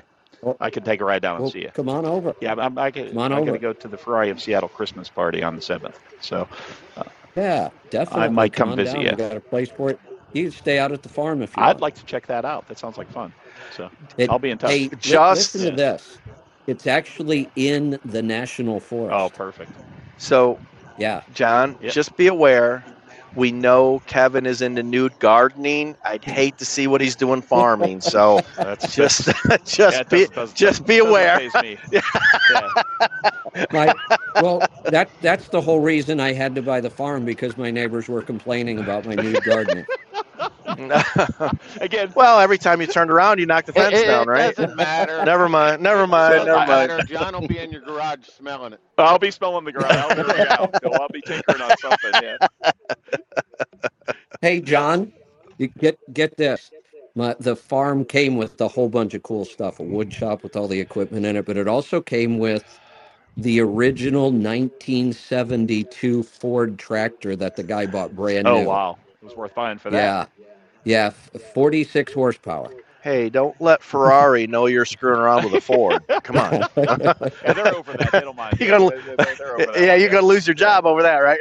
And so you know, and they, they did. Then they did just win. Uh, they won one Le Mans last year. So yeah, so they, they just won one recently. So they're not too worried about it. Hey, Yeah, hey, there, there you go.